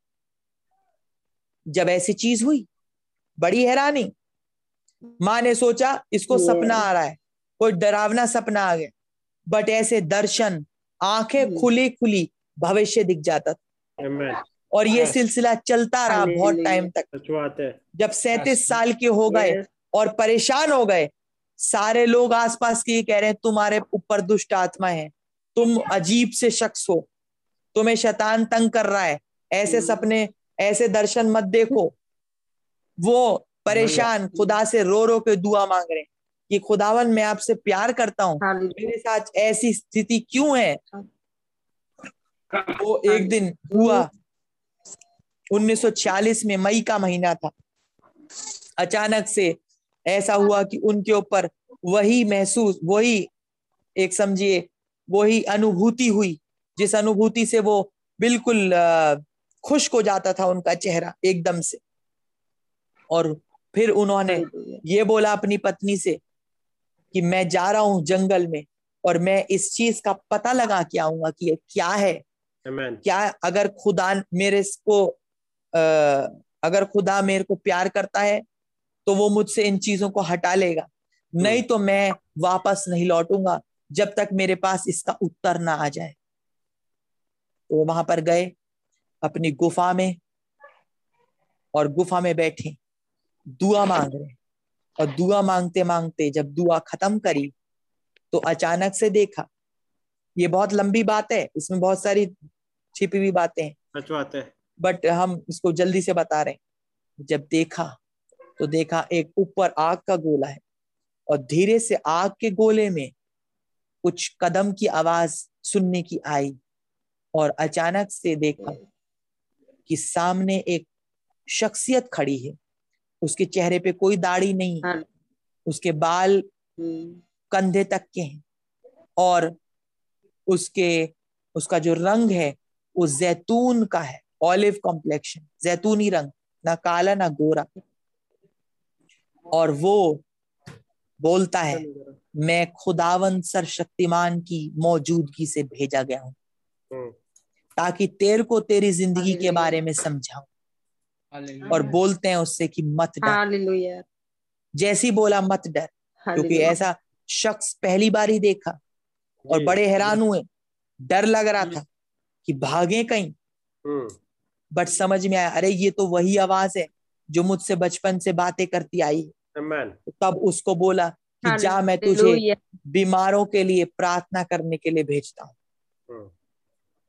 और जैसे मूसा को दो चिन्ह दिए गए वैसे ही दो चिन्ह तुझे भी दिए जाते कि एक तो तू लोगों की बीमारी जान लेगा और दूसरा ये अगर तू सिंसियर रहा तो तू लोगों के हृदय की बातों को भी जान जाएगा. हालेलुया और अगर तू लोगों को अपने ऊपर विश्वास दिला पाया तो कैंसर भी तेरे आगे नहीं टिकेगा। Amen, और ये समय था जब भाई ब्रैनम की सेवकाई विश्व भर में बहुत तेज़ी से फैली। Amen, और इतनी तादाद में चंगाई हुई कि लोग हैरान हो गए और ये समझने लगे कि बाइबल के दिन वापस इस पृथ्वी पे आ गए। Amen, amen, क्योंकि अंधे देख रहे हैं लंगड़े चल रहे हैं मुर्दे ज़िंदा हो रहे हैं। व्हील चेयर पे लोग आते हैं मर जाते हैं प्रेयर लाइन में। वो ठीक हो रहे हैं। हम्म, कैंसर खत्म हो रहा है। ऐसी बड़ी सेवकाई दुनिया में काफ़ी समय से लोगों ने नहीं देखी। हम्म, जी क्या कह रहे हैं भैया? demons भाग रही है निकल के। दुष्ट आत्माएँ भाग रही हैं डर के मारे। जन्म के अंदर ठीक देख रहे हैं। जन्म के अंदर ठीक देख रहे हैं। जिनके होंठ कटे हुए हैं वो ठीक हो रहे हैं। जिनकी आँखें भेंगी हैं। हम्म, देखा है अपनी टेढ़ी आँखें होती हैं आपस में? जो इधर से उधर देखती हैं उनकी आँखें ठीक हो रही हैं। जो अंग थे नहीं। जी। ऐसी स्थिति में से उठ के आ रहे तो एक दिन क्या हुआ? जनवरी का महीना था 1950 बस मैं इस हिस्से को रख के खत्म करूँगा। जनवरी का महीना 1950 था और एक वाद विवाद हुआ। एक डिनोमिनेशन के पास्टर ने जिसका नाम मिस्टर बेस्ट था झगड़ा किया। और बहुत मज़ाक उड़ाया और कहा, ये देखो दिव्य चंगाई दिव्य चंगाई कि ये बात करते हैं कि यीशु चंगाई देता है। ये सब बेकार की बातें हैं, ऐसा कुछ नहीं होता। वो आश्चर्य कर्म के दिन गुजर गए। और जब ये कह रहे थे तो भाई ब्रैनम वहाँ बैठे हुए थे और भाई ब्रैनम के साथ एक भाई प्रचारक थे, जिनका नाम भाई एफ़ एफ़ बॉस्पर था, जो कि स्टेज के ऊपर उनके साथ बात कर रहे थे और उन्हें समझाने की कोशिश कर रहे बट वो आदमी जिसका नाम मिस्टर बेस्ट था वो समझना बिल्कुल नहीं चाह रहा था। और उसने एक मुक्का ताना भाई बेस्ट भाई बोसवर्थ के कंध ठोडी के नीचे और बोला कि मेरी इसकी ऐसी मैं जिनका मज़ाक उड़ा रहा हूँ देखो मेरी फ़ोटो खींचो और मैं इसको छापूँगा अपनी मैगजीन और जो वहाँ पर उसने फोटोग्राफर बुला रखा था उस फोटोग्राफर ने फोटोएँ खींची छह फोटोएँ खींची।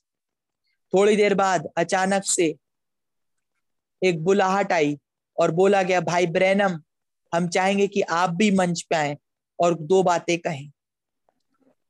और जब भाई ब्रैनम गए उन्हें पता लग गया क्योंकि दूत ने कहा था जहाँ भी तू जाएगा मैं हमेशा तेरे साथ रहूँ।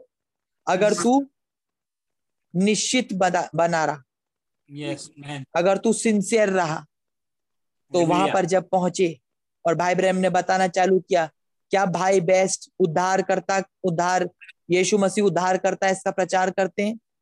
उन्होंने कहा हाँ। तो क्या वो उद्धार करता का प्रचार करने से उद्धार करता खुद बन जाते हैं? उन्होंने कहा, नहीं। उद्धार करता तो यीशु मसीह है। इसी रीति से अगर मैं यीशु मसीह चंगाई देता है, का प्रचार करता हूँ तो चंगाई देने वाला मैं नहीं, परंतु खुद खुदावन यीशु मसीह।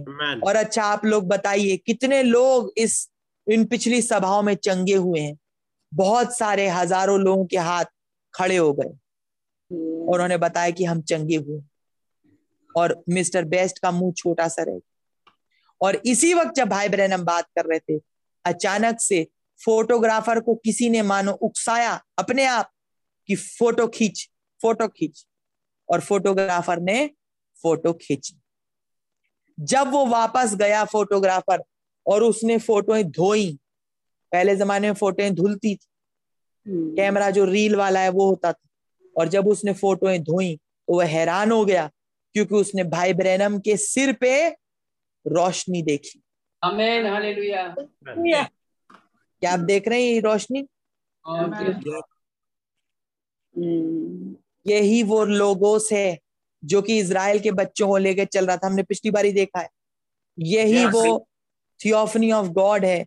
यही वो खुदा का दूत है जो मूसा के पास मिल जलती झाड़ी में मिलने के लिए आया। Yes. यही वो दूत है जिसको मूसा ने देखा। यही वो दूत है जिसको पॉलूस ने देखा। जिसने बोला मैं यीशु नासरी हूँ जिसे तू सताता है। Amen.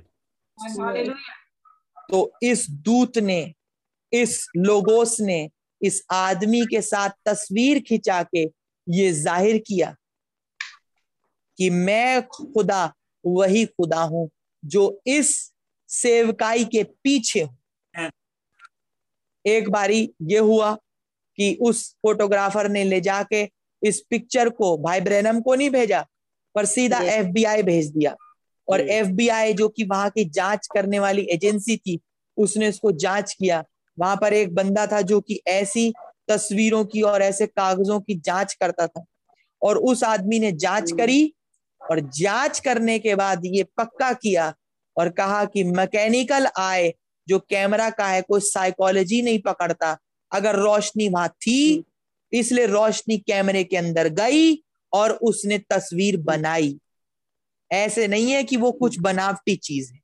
तो ये ओरिजिनल रोशनी है अलौकिक रोशनी है। Yeah. क्योंकि वहाँ पर उस हॉल में जाके भी उसने चेक किया कि यहाँ पर कोई बल्ब वल्ब तो नहीं था जिसकी रोशनी आके टकराई है। तो उन्होंने ये बताया कि वहाँ कोई बल्ब कोई रोशनी नहीं थी कोई स्रोत नहीं है जिसके माध्यम से ये पता लगे कि रोशनी इंसानी है। पर उसने कहा ये रोशनी अलौकिक है जो कि इस भाई के ऊपर दिखी और उसने बाद में आके भाई ब्रैनम के लिए ये बोला कि भाई ब्रैनम आप तो चले जाएँगे पर ये रोशनी और ये तस्वीर हमेशा तक रहेगी। जब भाई ब्रैनम जून 1933 में सत्रहवें शख्स को बपतिस्मा दे रहे थे ओहायो नदी में तो अचानक से है? 33. हाँ 1933 भी है हम्म। हाँ 1933 जून में जब सत्रहवें शख्स को बपतिस्मा दे रहे थे तो अचानक से आग का खंबा आग का गोला नीचे उतर के आया। पानी में हलचल हो गई। वहाँ पर सारे लोग जो खड़े थे सब बेहोश हो गए केवल एक दो को छोड़ के। और उस आग में से ये आवाज़ आई कि जैसा तू जैसा यहुन्ना उसमें देने वाला मेरी पहली आमद का पेशरो था वैसे ही तू और तेरा संदेश मेरी दूसरी आमद के पेशरो होगा। That is true. ये चीज़ बोल दी गई। तो खुदा ने उस एलिया नबी को भेज दिया है। Amen. अब आपको ये क्यों बताया जा रहा है? अब आपको क्यों ये बताया जा रहा है? हर किसी को नहीं बताया जा रहा। या हर एक किसी को नहीं सम, समझ में भी नहीं आएगा अगर आप बताएँगे भी। Thank you Jesus thank you lord लोग कहेंगे अरे भाई ब्रैनम का नाम बाइबल में दिखाओ। तो इसके ऊपर एक और सवाल यीशु मसीह का नाम बाइबल में दिखाओ। हम्म, पुरानी बाइबल में। पुराने नियम में। यौना अस्म देने वाले का नाम बाइबल में दिखाओ पुराने नियम क्या है? दिख- पौलुस का? पौलुस का दिखाइए। क्या है? किसी चेले किसी आ, किसी चेले किसी भविष्यवक्ता का नाम है? नहीं है। क्या है? यहुन्ना उसमें देने वाले के पीछे जो उसकी सेवकाई है वो लिखा है देखो मैं जंगल में पुकारने वाले का शब्द दू खुदा के लिए मार्ग तैयार करो। वो एलिया नबी आएगा जो पुत्रों पितरों के मन को पुत्रों की ओर फेरेगा। ये लिखा है। हम्म, तो नाम नहीं लिखा होता बट जो सेवकाई वो पूरी करेगा वो लिखा होता है। और यही उसकी पहचान है। यही हमें जानना है। उसमें देने वाले कैसा था? एलिया पुराना कैसा था? क्या वो इजबैल के विरोध में बोलता था? हाँ वो इजबैल के विरोध में बोलता था। क्या वो ऐसी औरतों के विरोध में बोलता था? जो खुदा के वचन के विरोध में चलती हैं जो हुक्मरानी करती हैं वो बोलता था। Amen. एलिया जो मूल एलिया है पुराने नियम में। क्या वो जंगल पसंद आदमी था? हाँ वो जंगल पसंद आदमी था। क्या यौनस में देने वाला जंगल पसंद आदमी था? जी हाँ। वो जंगल में चला जाता था। प्रचार किया और जंगल में वापस क्या उसने किसी स्त्री के विरोध में प्रचार किया यौनस में देने वाले ने हेरोदेस की पत्नी Amen. जो उसके Yes. भाई की पत्नी थी जिसको उसने गैर तरीके से रख लिया था हम्म। उसके विरोध में उसने प्रचार किया Amen. और फाइनली उसी ने उसको मरवाया हम्म। उसका सर कटवा दिया क्या है क्या योनस में देने वाला अब डरता था कि वो। उसे मार देंगे नहीं डरता था उसे बस इस बात की परवाह थी कि खुदा का वचन क्या कहता है। Amen. ऐसी एलिया जो इस जो इस अहाब और. इजबेल के जमाने में आया उसको भी खुदा के वचन की परवाह थी। क्या आज ये भाई ब्रहनम ने औरतों के विरोध में प्रचार किया जो कि टाइट कपड़े पहनती हैं अपने तन को ढाकती नहीं प्रॉपरली जो कि गहने पहनती हैं जो कि रंग रोगन लगाती है। जैसा इजबेल ने किया हम्म। जो हुक्मरानी करती हैं जो पर प्रचार करती हैं क्या इस भाई ब्रैनम ने इसके विरोध में प्रचार किया? जो अपने बाल कटवाती हैं। जी हाँ प्रचार किया और ये आपकी बाइबल में ही है जो मैंने आपको बोल दिया सब। लोग उसे भी वुमन हेटर कहते थे पहले एलिया को भी दूसरा एलिया भी वुमन हेटर था। लोग कहते थे वो था नहीं। हाँ नहीं वो। एक भली स्त्री जो है उसको तो वो इज़्ज़त से उठाएगा बिठाएगा। जो वचन के पीछे Yes. चलने वाली स्त्री है उसको उसके लिए तो वो खड़ा हो जाएगा जगह देगा उसको बैठने। की हालेलुया क्योंकि बाइबल में लिखा है भली स्त्री कौन पा सकता है? उसका तो दाम मूंगों से भी अधिक है। Amen. आज यीशु मसीह की सच्ची कलीसिया वो भली स्त्री है जिसको ये एलिया सराहेगा। बट अगर कोई स्त्री फ़र्क तरीके से आए और अपने तन को तरीके से ना ढाके और अपने आप को दुनियावी श्रृंगार से ढपले तो वो ज़रूर उसके विरोध में बोलेगा। ये एलिया का आत्मा है। वो हर एक उस आदमी के विरोध में बोलेगा जो औरतों की तरह बिहेव करे, जो आज के जमाने की तरह टाइट टाइट कपड़े पहने, जो अपने बालों में आदमी होने के बाद भी कर्ल कर्ल करे अपने बालों को करली देखता है देखे आपने? बाल को कर्ल कर लेते हैं। बाल लंबे करे। आदमी है बट दिखा कैसा रहे अपने आप को? फेमिनाइन बिल्कुल चिकने हो गए। बुंदे पहने। बुंदे पहने घूम रहे हैं। उनके अंदर आदमियत चली गई। ये क्यों हो रहा है? क्योंकि ये शतान कर रहा है। आदमी को औरत और औरत को आदमी बना रहा है। आदमियों को औरतों के कपड़े पहना रहा है और औरतें आदमियों के कपड़े पहन दी क्योंकि खुदा जो है नहीं चाहता कि औरत आदमियों के कपड़े पहने ये घिनौनी चीज़ है। सच बात है ये अबोमिनेशन है। बट आज की दुनिया क्या है? एक ही चीज़ को प्रमोट किया जा रहा है। आप देखेंगे हर जगह कोई भी एड होगा उसमें एक औरत बिठा देंगे। उसके पीछे क्या उद्देश्य है? उसके पीछे क्या उद्देश्य है? एक बहुत ही गलत उद्देश्य है। आप और मैं व्यस्त होने के नाते ये सब बातें समझते हैं। पूरी दुनिया इसी में लिप्त है। सच बात है। पूरी दुनिया इसी में लिप्त है। क्या एक मसीह को ऐसा करना चाहिए? क्या एक मसीह को इन चीज़ों में शामिल होना चाहिए? नहीं। वो पवित्र है। वो अलहदा किए हुए लोग हैं। और कौन है वो लोग जो एलिया की बात को सुन के इन चक्रों में से बाहर आएँगे? वो है वो जो पाले हुए बछड़ों की मानिंद एक दिन कूदेंगे और फांदेंगे और उस धधकते के भट्टे के दिन से बच जाएँगे। Amen. तो खुदावन आप सबको ब्लेस करे। हम यहीं तक रखेंगे। गॉड ब्लेस यू मैंने बहुत टाइम ले लिया। गॉड ब्लेस यू भाई. गॉड ब्लेस यू तो खुदावन ने आज एलिया नबी को भेज दिया है। उसका नाम हमारे प्यारे भाई विलियम मैरियम ब्रैनम है। उन्होंने बहुत सारी चीज़ों को बहुत सारे पहले उनकी सेवकाई के वो आने वाले समय में भैया प्रभु चाहे तो रखेंगे। तो हमने कहा हम यहीं तक रखेंगे। गॉड ब्लेस यू भैया। गॉड ब्लेस यू जोशा भाई। गॉड ब्लेस यू लॉर्ड खुदावंत का नाम मुबारक हो। इतने ढेर सारे पहलू हैं और इतने ढेर सारे भेद हैं। और उन तमाम चीज़ों को इतने कम समय में कवर करना मुश्किल तो होता ही है लेकिन भाई ने कोशिश करी ताकि उस एलिया के बारे में बता पाए जो इस युग में हमारे लिए रखा गया। और एलिया का मैसेज हमारे पास पहुँचा है। तो खुदावंद की एक प्लानिंग है। ये मैसेज हर किसी के पास नहीं जाता। हर किसी के पास नहीं भेजा गया। हाँ क्योंकि आप बचन में पढ़ोगे लिखा हुआ है। यीशु मसीह नहीं कहा लुका चार में और एलिया के समय में ढेर सारी विधवाएँ थी एलिया के समय में। लेकिन वो सारपत नगर की विधवा के सिवाय और किसी के पास नहीं भेजा गया।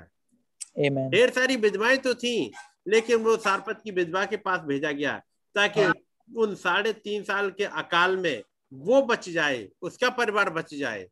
बाकी जगह तो बहुत बुरा हाल था लेकिन एलिया उसके पास भेजा गया। खुदावंद ने कहा एलिया तू यहाँ से उठ और उस सारपत नगर में चला जा। वहाँ मैंने एक विधवा को रखा है तेरे लिए तुझे खाना खिलाएगी। देखने में तो लगेगा कि एलिया खा, विधवा खाना खिला रही है। लेकिन यदि आप देखोगे असलियत में तो विधवा के पास है क्या? एक मुट्ठी आटा यस यस थोड़ा सा तेल। तो ये विधवा नहीं खिला रही एलिया को ये एलिया खिला रहा है। आमेन ऐसे ही इस भाई का रेस्पेक्ट हम नहीं कर रहे हैं। ये भाई चूँकि हमारे पास तक चला आया हमारा रेस्पेक्ट कर हुए मीन हमें देखते हुए। क्योंकि खुदाबंद ने भेज दिया हमारे पास कि जाओ उनके पास मैसेज पहुँचा दो। इसलिए मैसेज हर किसी के पास नहीं पहुँचता पहले से ठहराए गए उन्हीं के पास तक पहुँचता है। तो खुदावंत का नाम मुबारक हो? ऐसे वाले केओस में जब दुनिया में अंधकार भरा हो और खुदावंत ये मैसेज हमारे पास भेज दें तो कहूँगा मैं और आप एक रियली ब्लेसिड पर्सन है जिनके Thank पास ये मैसेज खुदावंत का नाम मुबारक सारा आदर हमारे खुदावंत को ही मिले जिसने हमारे लिए अपनी जान दी। तो अब चूँकि टाइम काफ़ी हो चुका है आइए हम लोग दुआ करेंगे और मैसेज को बंद करेंगे। भाई जोशो दुआ में हमारी अगुवाई करेंगे। आमेन खुदावन यीशु मसीह हम आपका बहुत धन्यवाद देते हैं इस प्यारे मौके के लिए। जो आपने हमें बख्शा खुदावन कि आपने इन गूढ़ बातों को आपने हम पे खोला। खुदावन हम भी गुमराह हो गए थे। हम भी बर्बादी की तरफ़ जा रहे थे। हमारा भी अंत धधकता भट्टा था खुदावन। हम भी मौत के घाट उतर जाते। पर ये तो आपका अनुग्रह हुआ कि आपने इस एलिया नबी को आज हमारे लिए भेज दिया। आपने हमें बाइबल के दिनों में रखा है। आपने कहा कि पर तुम जो मेरे नाम का भय मानते हो तुम्हारे लिए धर्म का सूर्य उदय होगा। और देखो उस बड़े और भयानक दिन के आने से पहले मैं तुम्हारे लिए एलिया नबी को भेजूँगा। खुदावन आपको पता था कि ये शैतान इन पिछले 2000 सालों में इस धर्म में मिलावट करेगा। इस विश्वास को बिगाड़ देगा और बहुत सारे डिनोमिनेशंस बना देगा। इस इस वचन को बाइबल तो एक ही है पर उसको अलग अलग तरीकों से लोग अपने हिसाब से मोड़ लेंगे और जो मूल बात है उसे छोड़ देंगे। खुदावन पर आपका धन्यवाद देते हैं कि आपने इस एलिया नबी को रखा हम्म, और हमारे लिए रखा ताकि हमारा ईमान वही हो पाए जो कि हम्म, वास्तविकता में हमारे पुत्र पितरों का था। ताकि हम भी तैयार हो आपके साथ उस बादशाही में जाने के लिए आपके साथ उस रैप्चर में जाने के लिए। खुदावन ये एलिया नबी का संदेश हमें रैप्चर में तैयारी देता है जाने के लिए खुदा रेप्चर में जाने की तैयारी देता है यहाँ से देह बदलाव की तैयारी देता है उस थियोफनी शरीर को प्राप्त करने की तैयारी देता है। हम आपका बहुत धन्यवाद देते हैं। कितनी सारी बातें इन आयतों में छिपी भी हैं खुदावन। ओ खुदावन मेरी आपसे यही गुजारिश है इन भाई बहनों ने जो सुना है खुदावन ऐसा होने पाए खुदावन मसीह कि सुनने वालों के हृदय छिदे खुदावन और वो समझे कि ये आपका प्रेम है जो उनके साथ बात करता है खुदावन। ये मामूली बातें नहीं है खुदावन यीशु मसीह। बहुत बड़े बड़े right reverend bishop so and so इन लोगों को ये सब नहीं समझ में आया?